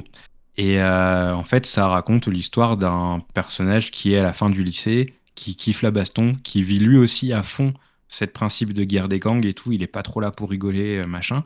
Et en fait, toute la dynamique du jeu d'un point de vue scénaristique, c'est et c'est quoi l'après? Hmm. Qu'est-ce qui va se passer à la fin du lycée Parce qu'en fait, c'est un moment charnière pour tous les jeunes dans le monde euh, et particulièrement au Japon. C'est euh, qu'est-ce que je vais faire de ma vie? Et sachant qu'au Japon, c'est très mal vu de euh, d'être en, entre guillemets en échec social, quoi, d'être un marginal. C'est mal vu partout d'être un marginal, mais voilà, au Japon, il y a cette cette rigueur qui pousse le truc un petit peu plus loin et qui met d'autant plus de pression aux, élèves, ce qui expliquerait d'ailleurs en partie les nombreux suicides. Et donc, euh, Ringo Ishikawa est dans cette démarche, tout le jeu tourne autour de ça, et Bakuon Reto, c'est exactement la même chose, et c'est très bien dépeint. Et d'ailleurs, j'ai relu hier le premier tome pour me remettre un petit peu dans le jus, et euh, au bout du premier, dès le premier tome, à quelques pages du début, il y a Takeshi qui est devant. Euh, Takeshi ou Takashi Je sais plus. Bon, L'un des deux. Je, Regarde, je fais une recherche vite fait. Parce que moi, on a Internet de nos jours, c'est génial. C'est Takashi, excusez-moi, c'est Takashi Kaze. Et donc Takashi est devant son bahut et en fait, il dit Qu'est-ce que je vais devenir plus tard? Et en fait, à l'époque, ça m'avait pas marqué. Mais en relisant du coup ce premier tome, je me suis dit Mais le, la problématique était posée dès le premier tome. Et en fait, ce qui est génial avec le manga, c'est que tu suis Takashi sur euh, environ 4 ans, en fait, jusqu'à la fin du lycée. D'accord. Et. Euh, tu sais, c'est pour essayer de trouver une dynamique un peu similaire. Tu te rappelles quand tu étais gamin et que c'était les vacances d'été ouais. Qu'en juillet, tu étais en mode YOLO et qu'en août, tu commençais à te dire ah on se rapproche de la fin, tu vois Et que chaque jour, ça devient un compte à rebours et que tu te dis ah, je vais devoir retourner à la réalité. Et bah, Bakuan Reto, c'est ça, mais sur 18 euh, tomes et sur 4 euh, ans de vie du personnage, où euh, plus il approche de la fin et plus il se dit quel chemin je vais prendre en fait? Qu'est-ce qui se passe? Est-ce que j'essaye de reprendre un chemin, euh, entre guillemets, droit, euh, rentrer dans les rangs de la société, ou est-ce que je pars encore plus en couille et je deviens un Yakuza? Parce que c'est la suite logique, en fait, pour les Oku les plus acharnés. Et d'ailleurs, lui, euh, dans son gang, les, les mecs qui étaient à, la tête du gang au début du manga, bah, à la fin du manga, c'est des Yakuza, en fait. Ils ont, ils ont franchi ce fameux, ce fameux cap. Et toute l'histoire du manga est basée là-dessus, et c'est d'autant plus intéressant et je pense que c'est ce qui fait vraiment le charme de Bakuan Reto, c'est que c'est une histoire vraie. Mieux encore, c'est une histoire autobiographique. Oh. C'est qu'en fait, euh, ouais, c'est qu'en fait, Sutomu Takahashi, il a été euh, Bosozoku chez les Zéros, qui est un gang qui existe, euh, qui existait tout du moins au Japon. Il a vécu l'âge d'or en fait de cette période parce qu'on considère que le déclin euh, de, toute, euh, de tous ces gangs et de tous ces, délires de motards, de Zoku et tout, ça s'est terminé. Euh, enfin, c'est mort, ça a périclité tout doucement durant les années 80. Début 90, il n'y en avait quasiment plus. Et donc, lui, il a vécu cet âge d'or et c'était une vraie philosophie pour lui. En fait, il retranscrit tout ça dans, dans le manga. Et en fait, ce qui est génial, c'est que certes, c'est une fiction, parce qu'il y a quand même des événements qui sont romancés, tout ça, c'est pas une histoire à, à l'échelle 1 pour 1. Mais malgré tout, il évite de tomber dans les écueils de trop de dramaturgie, trop de mhm. spectacle. Tu vois, c'est pas son but. Il y a un côté réaliste quand même. Je veux dire, c'est pas, pas un truc où d'un seul coup, il y en a un qui va se faire assommer par un marteau avec écrit 20 tonnes dessus. ou, euh, Par exemple, il se passe quand même des choses graves, mais c'est des choses graves qui se passent dans un cadre réaliste. Tu vois. D'accord. Et euh, c'est pas là pour le spectacle. C'est là parce que, bah voilà, c'est des choses graves qui arrivent entre guillemets. Et euh, et euh, ce qui est assez, euh, assez cool, c'est que du coup, comme lui a vécu cette période et que c'est en quelque sorte son, adolescente, son adolescence qui dépeint, euh, il, est, il a beaucoup de détails très précis, tu vois, sur des marques de cigarettes, sur des programmes qui passent à la télé, sur de la musique que les jeunes écoutaient à cette époque. T'as des notes très précises qui détaillent, bon bah voilà, tel mec sur du catch, enfin tu sais, sur plein de trucs en fait, vraiment, il, a, il est très précis sur les détails, ça te permet de plonger à fond dans l'univers et euh, moi, j'ai jamais lu Rakai Blues, par exemple. Mais de ce que j'en sais, c'est un côté beaucoup plus. Tu sais, t'as un peu ces écueils du shonen en quelque sorte. Hmm. C'est que voilà, c'est une histoire qui est là pour être racontée. le personnage, les personnages principaux vont être forts, etc. là, Takashi, c'est un être humain. De temps en temps, il se prend des raclés. De temps en temps, il peut pas s'empêcher de chialer. Euh, tu vois, genre, c'est pas, c'est pas un super-héros, c'est pas justement Onizuka dans GTO, oui. ou même dans Young GTO, euh, il est dépeint très tôt comme une légende, en fait, tu vois. Lui et Ryuichi, euh, c'est des, monstres qui sont increvables, en fait, quoi. Là, c'est pas le cas, c'est une histoire qui est vraiment plus basée sur, des, du réel, et donc, du coup, on est sur des trucs plus, logiques, en quelque sorte, et c'est vraiment ce que j'ai aimé dans ce manga, c'est que, ouais, tu en vrai, il se passe pas grand chose, tu vois. Parce que aussi, euh, c'est une histoire euh, qui tend à être réaliste. Euh, souvent, j'entends des gens qui parlent de Whiplash. c'est un enchaînement de moments où un mec en fait souffrir un autre avec des morceaux de batterie. Et bah, Baku Reto, c'est un enchaînement de moments où des mecs font des rassemblements en moto, euh, ils se font emmerder par les keufs, euh, ils doivent réparer les pots cassés et ils recommencent euh, deux mois après, tu vois. Ouais. C'est un peu la même logique, c'est qu'en fait, vraiment, le manga est là juste pour dépeindre cette culture et la montrer de l'intérieur, en quelque sorte. Quoi. C'est un peu cette adolescence, cette fin d'adolescence. Ce, T'es dans un entre-deux, t'es pas encore dans le monde d'adulte, mais en même temps, on te demande de, de, prendre certaines responsabilités, mais tu as un âge où on va t'excuser plus que si tu étais déjà dans le monde adulte et donc c'est ta, la dernière occasion dans ta vie de, de, de, faire certaines conneries. Euh, Exactement. Parce que tu sais que ça, ça, ça, va limiter, sauf que malgré tout, il y a une limite qui existe, qu'il faut essayer de pas franchir, sauf que tu as le tel côté adrénaline d'aller crescendo un petit peu, et puis malgré tout, à un moment, tu es rattrapé par la réalité euh, bah, scolaire, euh, par le fait que bah, si tes résultats ils sont dégueulasses, bah, à la fin, euh, même si tu t'es réveillé sur les deux dernières semaines, ça va pas être magique.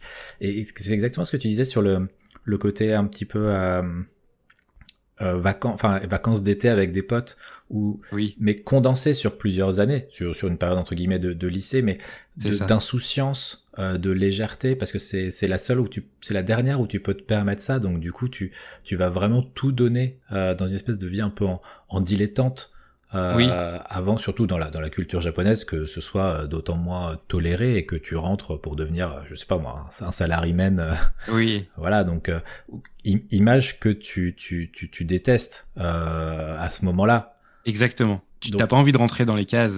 c'est ça. Je pense qu'on l'a tous vécu à ce moment de notre vie où ouais, tu, c'est une période complètement paradoxale en fait. Quoi. Tu t'imagines ta vie en tant qu'adulte, tu te dis à aucun moment euh, Ah bah je vais tomber dans le, classique, euh, je vais avoir euh, une femme, un gosse, un chien, une baraque, tu vois. Genre, tu, tu veux pas entendre parler de ça à ce moment-là de ta vie, quoi.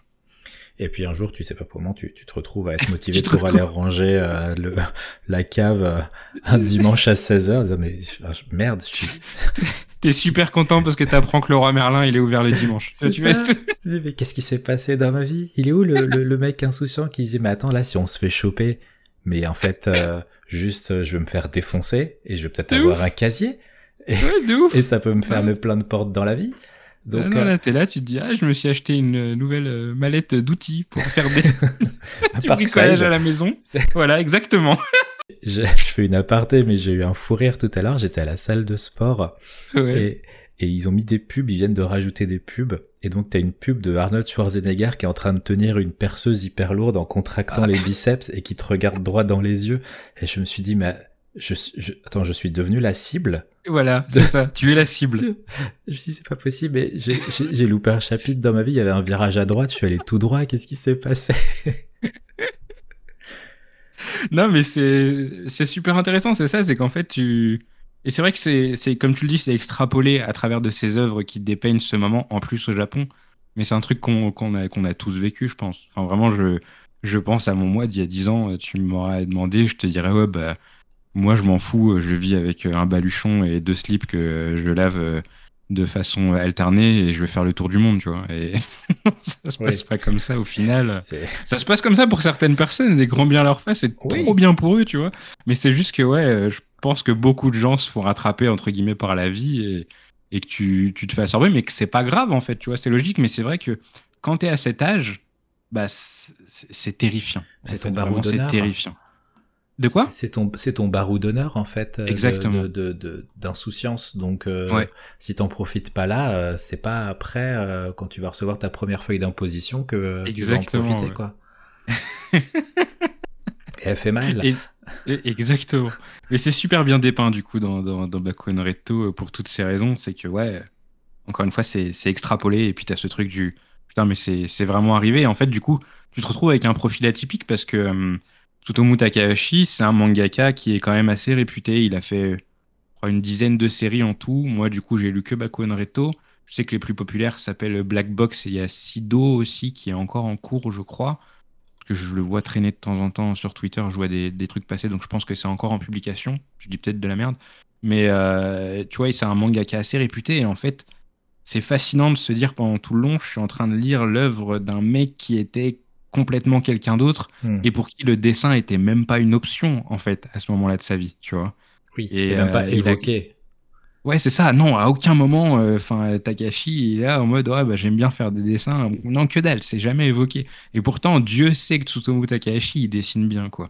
Il y a un truc qui est fou, c'est qu'il adore faire des des panoramas, tu vois, genre quand il fait les, euh, les rassemblements et tout, les rassemblements très souvent en fait, c'est limite si tu vois, tu vois les motos, tu d'ailleurs elles sont très détaillées, très belles, mais euh, ce qu'il aime montrer par-dessus tout, c'est des vues très hautes où euh, tu vois juste les phares des motos comme ça qui sont en train de se balader dans le Tokyo qui est éclairé par les lampadaires. Et, euh, et le lendemain, c'est cette espèce d'effet gueule de bois où tu as le, cette vue du petit matin, tu sais, juste avec le, ciel qui est très haut et, et, et où tu as l'air de respirer d'un coup après une nuit étouffante à avoir fait de la moto avec un volume de, de moteur euh, complètement anormal. Euh, et, donc, ouais, c'est. C'est super bien, c'est super beau en fait. C'est rare en fait que tu sais, les mangas qui sont plus concentrés sur ces, ces cases où t'as pas de dialogue et tu dois juste regarder vite fait, enfin justement tu dois regarder, j'avais tendance auparavant à juste regarder la page vite fait et me dire bon bah voilà, juste il veut me montrer l'environnement et je passe à la suite, quoi, tu vois, juste pour voir le cadre. Et en fait, là, il m'est arrivé très souvent de bloquer sur la double page pendant ouais, bah ce quelques bonnes dizaines de secondes, ouais. Il, à, regarder. Euh, dans les critiques, tu as beaucoup de personnes qui te disent que oh, déjà l'histoire est bien, mais que sur le côté graphique, c'est vraiment euh, haut euh, en termes de qualité. C'est pas, ça, ça, ça, se repose pas juste sur le, le scénario et les situations et qu'il il parle à chaque fois quasiment dans les critiques, tu vois, les gens te parlent de, des doubles pages en te disant que c'est, c'est, voilà, ça fait partie des mangas où tu as des doubles pages où tu t'arrêtes devant même s'il n'y a pas de dialogue. Tout à fait. Voilà. Et moi, c'est en tout cas la première fois que ça m'arrive et tu vois, genre, ça m'a fait réfléchir à comment je consommais le manga avant et tout et je me disais, bon, peut-être que j'étais un peu indiscipliné, je sais pas, mais en tout cas, c'est ce manga qui m'a fait me dire, mais genre, pose-toi un coup sur une double page et juste imprègne-toi de l'ambiance du moment. Et après, passe à la suite et continue ton histoire. quoi. Et ouais, c'est vraiment. Euh, c'est un, coup de cœur de fou. Et du coup, j'ai fait un truc qui est, je le sais, complètement stupide, mais je peux pas m'empêcher de le faire. c'est qu'en fait, comme j'aime énormément ce manga, j'ai acheté les 18 tomes, mais j'ai pas lu le 18e. C'est que j'ai pas envie que l'histoire se termine. Je comprends. Et du coup, euh, il est là et euh, peut-être qu'un jour je franchirai le pas, tu vois. Mais genre, euh, ça me l'avait fait pour un truc rien à voir. Ça me l'avait fait pour Fruit Basket, qui était mon premier manga que j'avais eu dans ma vie. En fait, c'est la première série que j'ai suivie. Et le dernier tome, j'ai mis, j'ai mis 14 ans à le lire. Tu vois. À un moment, je me suis dit bon bah voilà, c'est le moment, je vais lire la fin, tu vois. C'est un moyen d'étirer ce, ce, principe justement de cet effet amitié de vacances Ouais. Euh, exactement. Là, justement, bah, t'es es libre de choisir quand est-ce que ça va se terminer. Ouais. C'est totalement ça. C'est très bien résumé et c'est vrai que. En plus, là, Reto, j'ai eu des tomes où euh, je les dévorais, tu vois, j'en finissais un, parce qu'en plus, il a il a l'art de finir sur des cliffhangers qui sont assez fous. Et, euh, et du coup, tu finis le tome, tu dis, bah non, mais je vais en lire un autre direct. Et donc, tu t'en bouffes un deuxième comme ça. Et il m'est déjà arrivé, des fois, sur certaines journées, d'en lire quatre d'un coup. Et j'étais là à me dire, putain, mais faut que j'y aille doucement, ça va bientôt se finir. Donc déjà, je l'ai étalé. Genre après en avoir lu quatre d'un coup, j'en lisais plus pendant trois semaines, un mois, histoire de me laisser respirer. Et puis à un moment, j'ai pas eu le choix, je suis arrivé à ce fameux avant-dernier tome, je l'ai fini et je me suis dit, non, mais touche pas au dernier, quoi. Je verrai euh, un jour peut-être quand je le sentirai, mais là, j'ai pas envie que ça se termine cette histoire. Quand, quand, tu, quand toi, t'auras envie, que ce sera le bon moment et que tu seras prêt à tourner la page, hein, quitte à le relire derrière euh, du début à la fin, hein, mais. Euh, Ouais, bah ouais, c'est clair. Mais tu vois, de, l'avoir, euh, d'avoir reparcouru le tome 1 hier, ça m'a donné envie de, de tout relire et peut-être que cette fois, genre, j'arriverai au bout, je sais pas, mais, mais c'est vraiment, je vous le conseille vraiment chaudement. En plus, pour le coup, pas une série très longue. 18, 18 tomes, je trouve que c'est correct. Et c'est pas des tomes euh, très épais, hein, c'est des tomes classiques. Euh.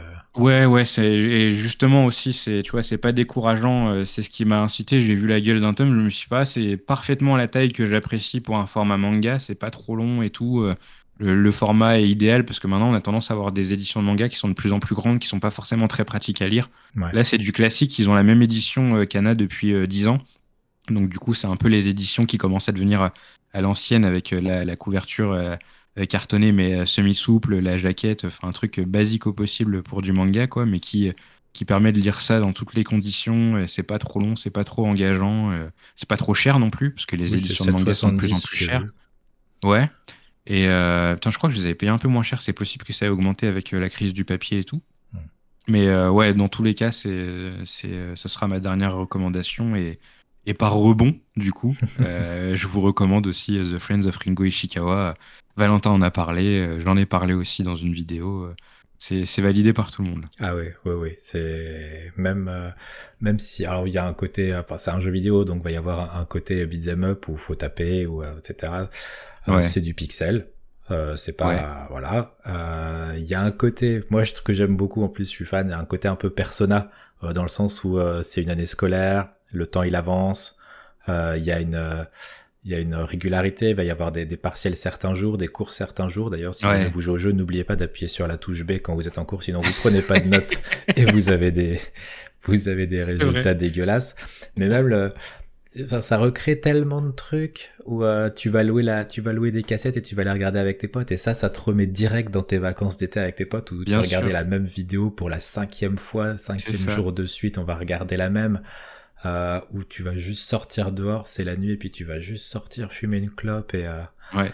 Enfin, voilà, il y a, y a, plein de choses. La, la, la fin arrive à différents. Enfin, il y a qu'une seule fin, mais oui. j'ai pas trop compris ce qu'il a déclenché ou pas, parce qu'apparemment, de ce que je disais, en fonction des personnes, elle arrive plus ou moins vite.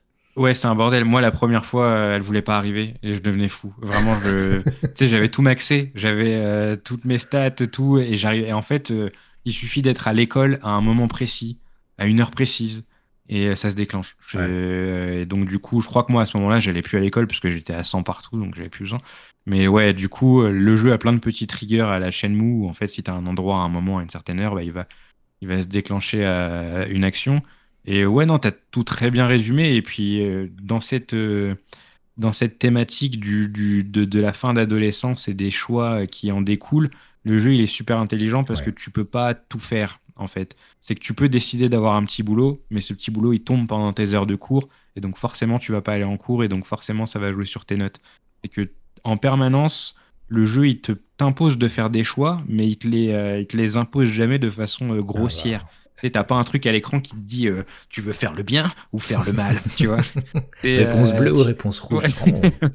tu te dis, bon, bah, j'ai besoin d'argent, comment je peux gagner de l'argent? J'ai la bourse d'études, mais j'en gagnerai plus si je vais raqueter des gens, j'en gagnerai euh, peut-être encore plus euh, si euh, je vais travailler. En permanence, ton cerveau, il tourne comme ça et tu te dis, bon, bah, qu'est-ce que je veux faire? Est-ce que je vais être bon à la bagarre ou est-ce que je vais être bon en cours? Et donc, c'est super organique. Et pour ça, le jeu est super intelligent, quoi. Ah ouais. Il est pas très cher et il est sur Switch si jamais vous êtes. Ouais. Et il tourne très très bien sur la Switch. Ouais. Euh, et il y a euh, le nouveau jeu du, développeur qui sort euh, au moment où on enregistre dans 5 jours. Ah, c'est vrai, j'allais te poser la question justement parce que depuis le temps que. en, plus, il, a, il, a, ouais, il a galéré. Hein. Ah putain, mais c'est. ouais, c'est. Oui, le mot est faible. mais même là, il est encore en train de galérer. Hein. Miskin, il n'a pas fini. Mais euh, oui, il sort le 14, là, il sort dans une semaine. Il, il sortira pas sur Switch direct, il sort d'abord sur PC. Ouais, sur Steam. sur PC, c'est pas grave. Mais ouais, pareil, je, vais le prendre sur... de ouf. Euh, c'est... Euh, et là, du coup, on est plus dans un délire Yakuza, un peu. Donc, ça, ça, a l'air de mixer un peu les, les deux jeux qu'il a fait, donc Ringo Ishikawa et Arrest of a Stone Buddha. Et bah, j'ai hâte de voir ce que ça va donner. Euh... Fading Afternoon, on n'a pas donné son nom. Oui, pardon. Oui, Fading, Afternoon, vous pouvez déjà le mettre en wishlist sur euh, Steam, comme ça vous recevrez la notification quand il sortira. Et son développeur sera très content parce que vraiment, euh, il, déprime le pauvre. C'est pas, pas facile. en fait, c'est horrible parce que chaque fois que je parle de ce mec, je rigole, tu vois, mais c'est pas drôle. Mais c'est juste qu'en fait, genre, euh, je, prends le truc un peu de façon comique parce qu'il a une façon un peu particulière de faire les choses. Il est très bourru, euh, tu vois. Il se plaint, mais c'est un peu bizarre, tu vois. Mais, mais ouais, c'est pas drôle ce qu'il traverse vraiment. C'est un indé qui galère. Ah il est tout le temps en train de se poser. En fait, il pense à voix haute sur Twitter et tu, tu sens qu'il en chie et son deuxième jeu il a pas marché et, il l'a super mal vécu il a dit j'arrête au final il refait un troisième jeu et tout. Et c'est vrai que comme moi je suis tout ça depuis euh, je sais pas peut-être 4-5 ans maintenant en fait j'ai un recul par rapport à tout ça et je le vois un peu comme genre quelqu'un de ma famille qui, a son caractère quoi. Mais c'est vrai qu'en vrai ce qu'il traverse c'est vraiment pas drôle. Il, c'est assez précaire le fait qu'il fasse des jeux il galère il cherche des éditeurs. Enfin vraiment sur son Twitter tu suis toutes les étapes du développement et euh, très souvent c'est un bordel quoi et tu le sens très très exigeant avec lui-même pour faire le pareil avec ce qu'on disait pendant pendant qu'on parlait de Whiplash. Euh, Tout à fait. Pour le coup, c'est euh, il, il, s'autorise rien quoi. Exactement. Tu sens qu'il est très euh, il, est très très dur avec lui-même et lui aussi il a un Fletcher dans le coin de la tête et ah et, et, pour ça aussi d'une certaine façon je Enfin, je, le comprends d'autant plus, quoi, tu vois. C'est que, et c'est pour ça que je pense que j'ai beaucoup de sympathie envers lui. C'est que, ouais, je, son plus grand ennemi, c'est lui-même, quoi. Vraiment, ah c'est fou il, a une haine envers lui, alors que ce qu'il fait, c'est. Euh, c'est fou, quoi. Tu vois, mm. Ringo Ishikawa, le jeu est sorti de nulle part. Euh, il l'a fait quasiment entièrement tout seul. Euh, le jeu, il est d'une richesse assez folle. Il a touché de nombreuses personnes, mais, mais il le voit pas, tout ça. Parce que lui, tout ce qu'il voit, c'est ce qui fait mal, quoi. Et donc, c'est dramatique donc voilà, n'hésitez pas, Fading Afternoon par Yeo, qui est sur Steam en wishlist, euh, si vous pouvez le mettre en wishlist, si ça vous dit, hein, bien sûr, c'est pas une obligation. Bah oui, vous oblige à rien. inquiétez pas, tout va bien se passer. Euh, je suis pas, je suis pas en pause euh, avec avec les, les, jambes pliées, une clope au bec et la coupe banane, en train de vous dire que s'il est pas dans votre wishlist dans une semaine, je serai en bas de chez vous avec une batte de baseball. Avec une chaise. avec une chaise ou une cymbale. vous avez le choix. Euh, je voulais te poser une dernière question avant de terminer. Euh, si jamais nous avons des, auditeurs ou auditrices qui sont euh, parents d'adolescents, ouais. Est-ce que selon toi, Bakuan Reto peut être une bonne occasion de faire un, de, de leur un cadeau un peu surprise, quelque chose, un truc auquel ils s'attendent pas forcément, s'ils sont un petit peu dans l'univers manga ou dans un âge un peu de où on se recherche et on essaye d'affirmer sa personnalité en, en bravant un peu l'autorité? Alors c'est compliqué comme question parce que je pense que c'est vraiment typiquement euh, du cas de double lecture. Tu vois euh, ce que je t'évoquais tout à l'heure avec Whiplash où euh, quand j'étais un peu plus jeune et bourru, je le voyais juste comme une glorification de, de, l'effort suicidaire. Bah là, c'est un peu pareil, tu vois. C'est que je pense que si tu lis Bakon Reto dans l'adolescence, tu vas juste voir le côté anticonformisme et il enfin, ça va te, te conforter dans les craintes que tu as déjà vis-à-vis de la vie d'adulte, tu vois. D'accord. Et, je pense que c'est pour ça que c'est cool de le lire quand t'es un petit peu plus vieux, parce que tu vois ça avec un peu de recul et tout ça. Mais euh, je pense que c'est une œuvre que tu peux, en tant qu'adolescent, prendre très, très, très premier degré, quoi. Après, peut-être que je me trompe, mais euh, je pense que mon moi d'il y a 15 ans le vivrait un peu comme ça, en tout cas. Ok, bon, c'est bon à savoir.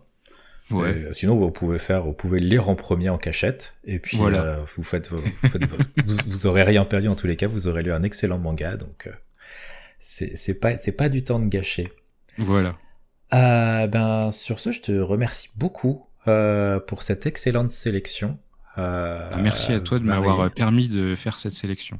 Et, et vraiment, euh, c'était, enfin, je, je, suis extrêmement euh, heureux de cet enregistrement. Euh, déjà parce qu'il y a très très peu de marqueurs et donc je sais que le montage va être très facile. Ah, donc euh, ça, ça fait plaisir.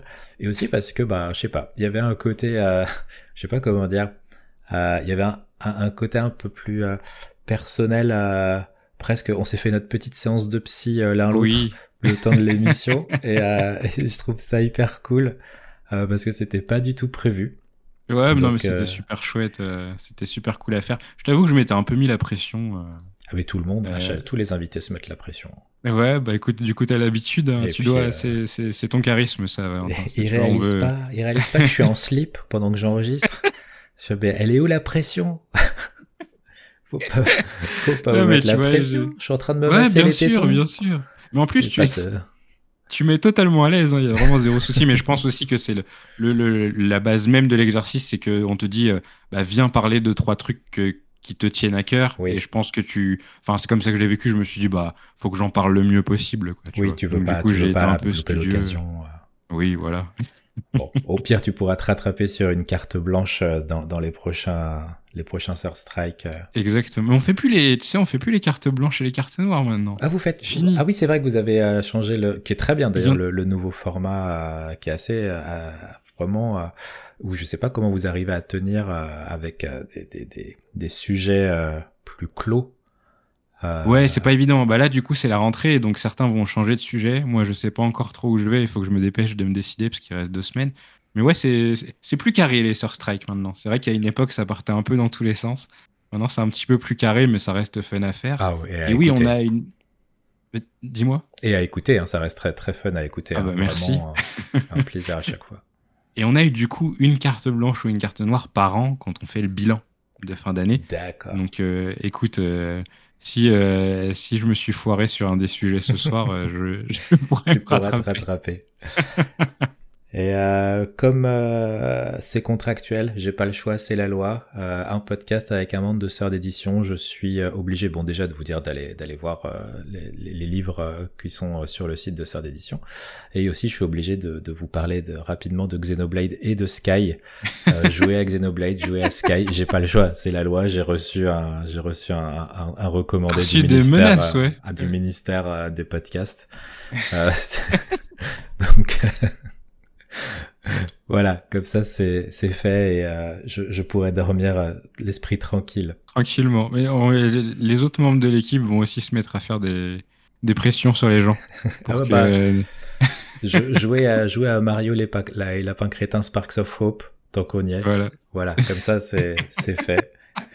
Et euh, en plus, ces trois choses, je, je l'ai dit en, en, rigolant un petit peu, mais euh, je, je pense sincèrement que c'est une très très bonne chose à faire. Donc euh, voilà.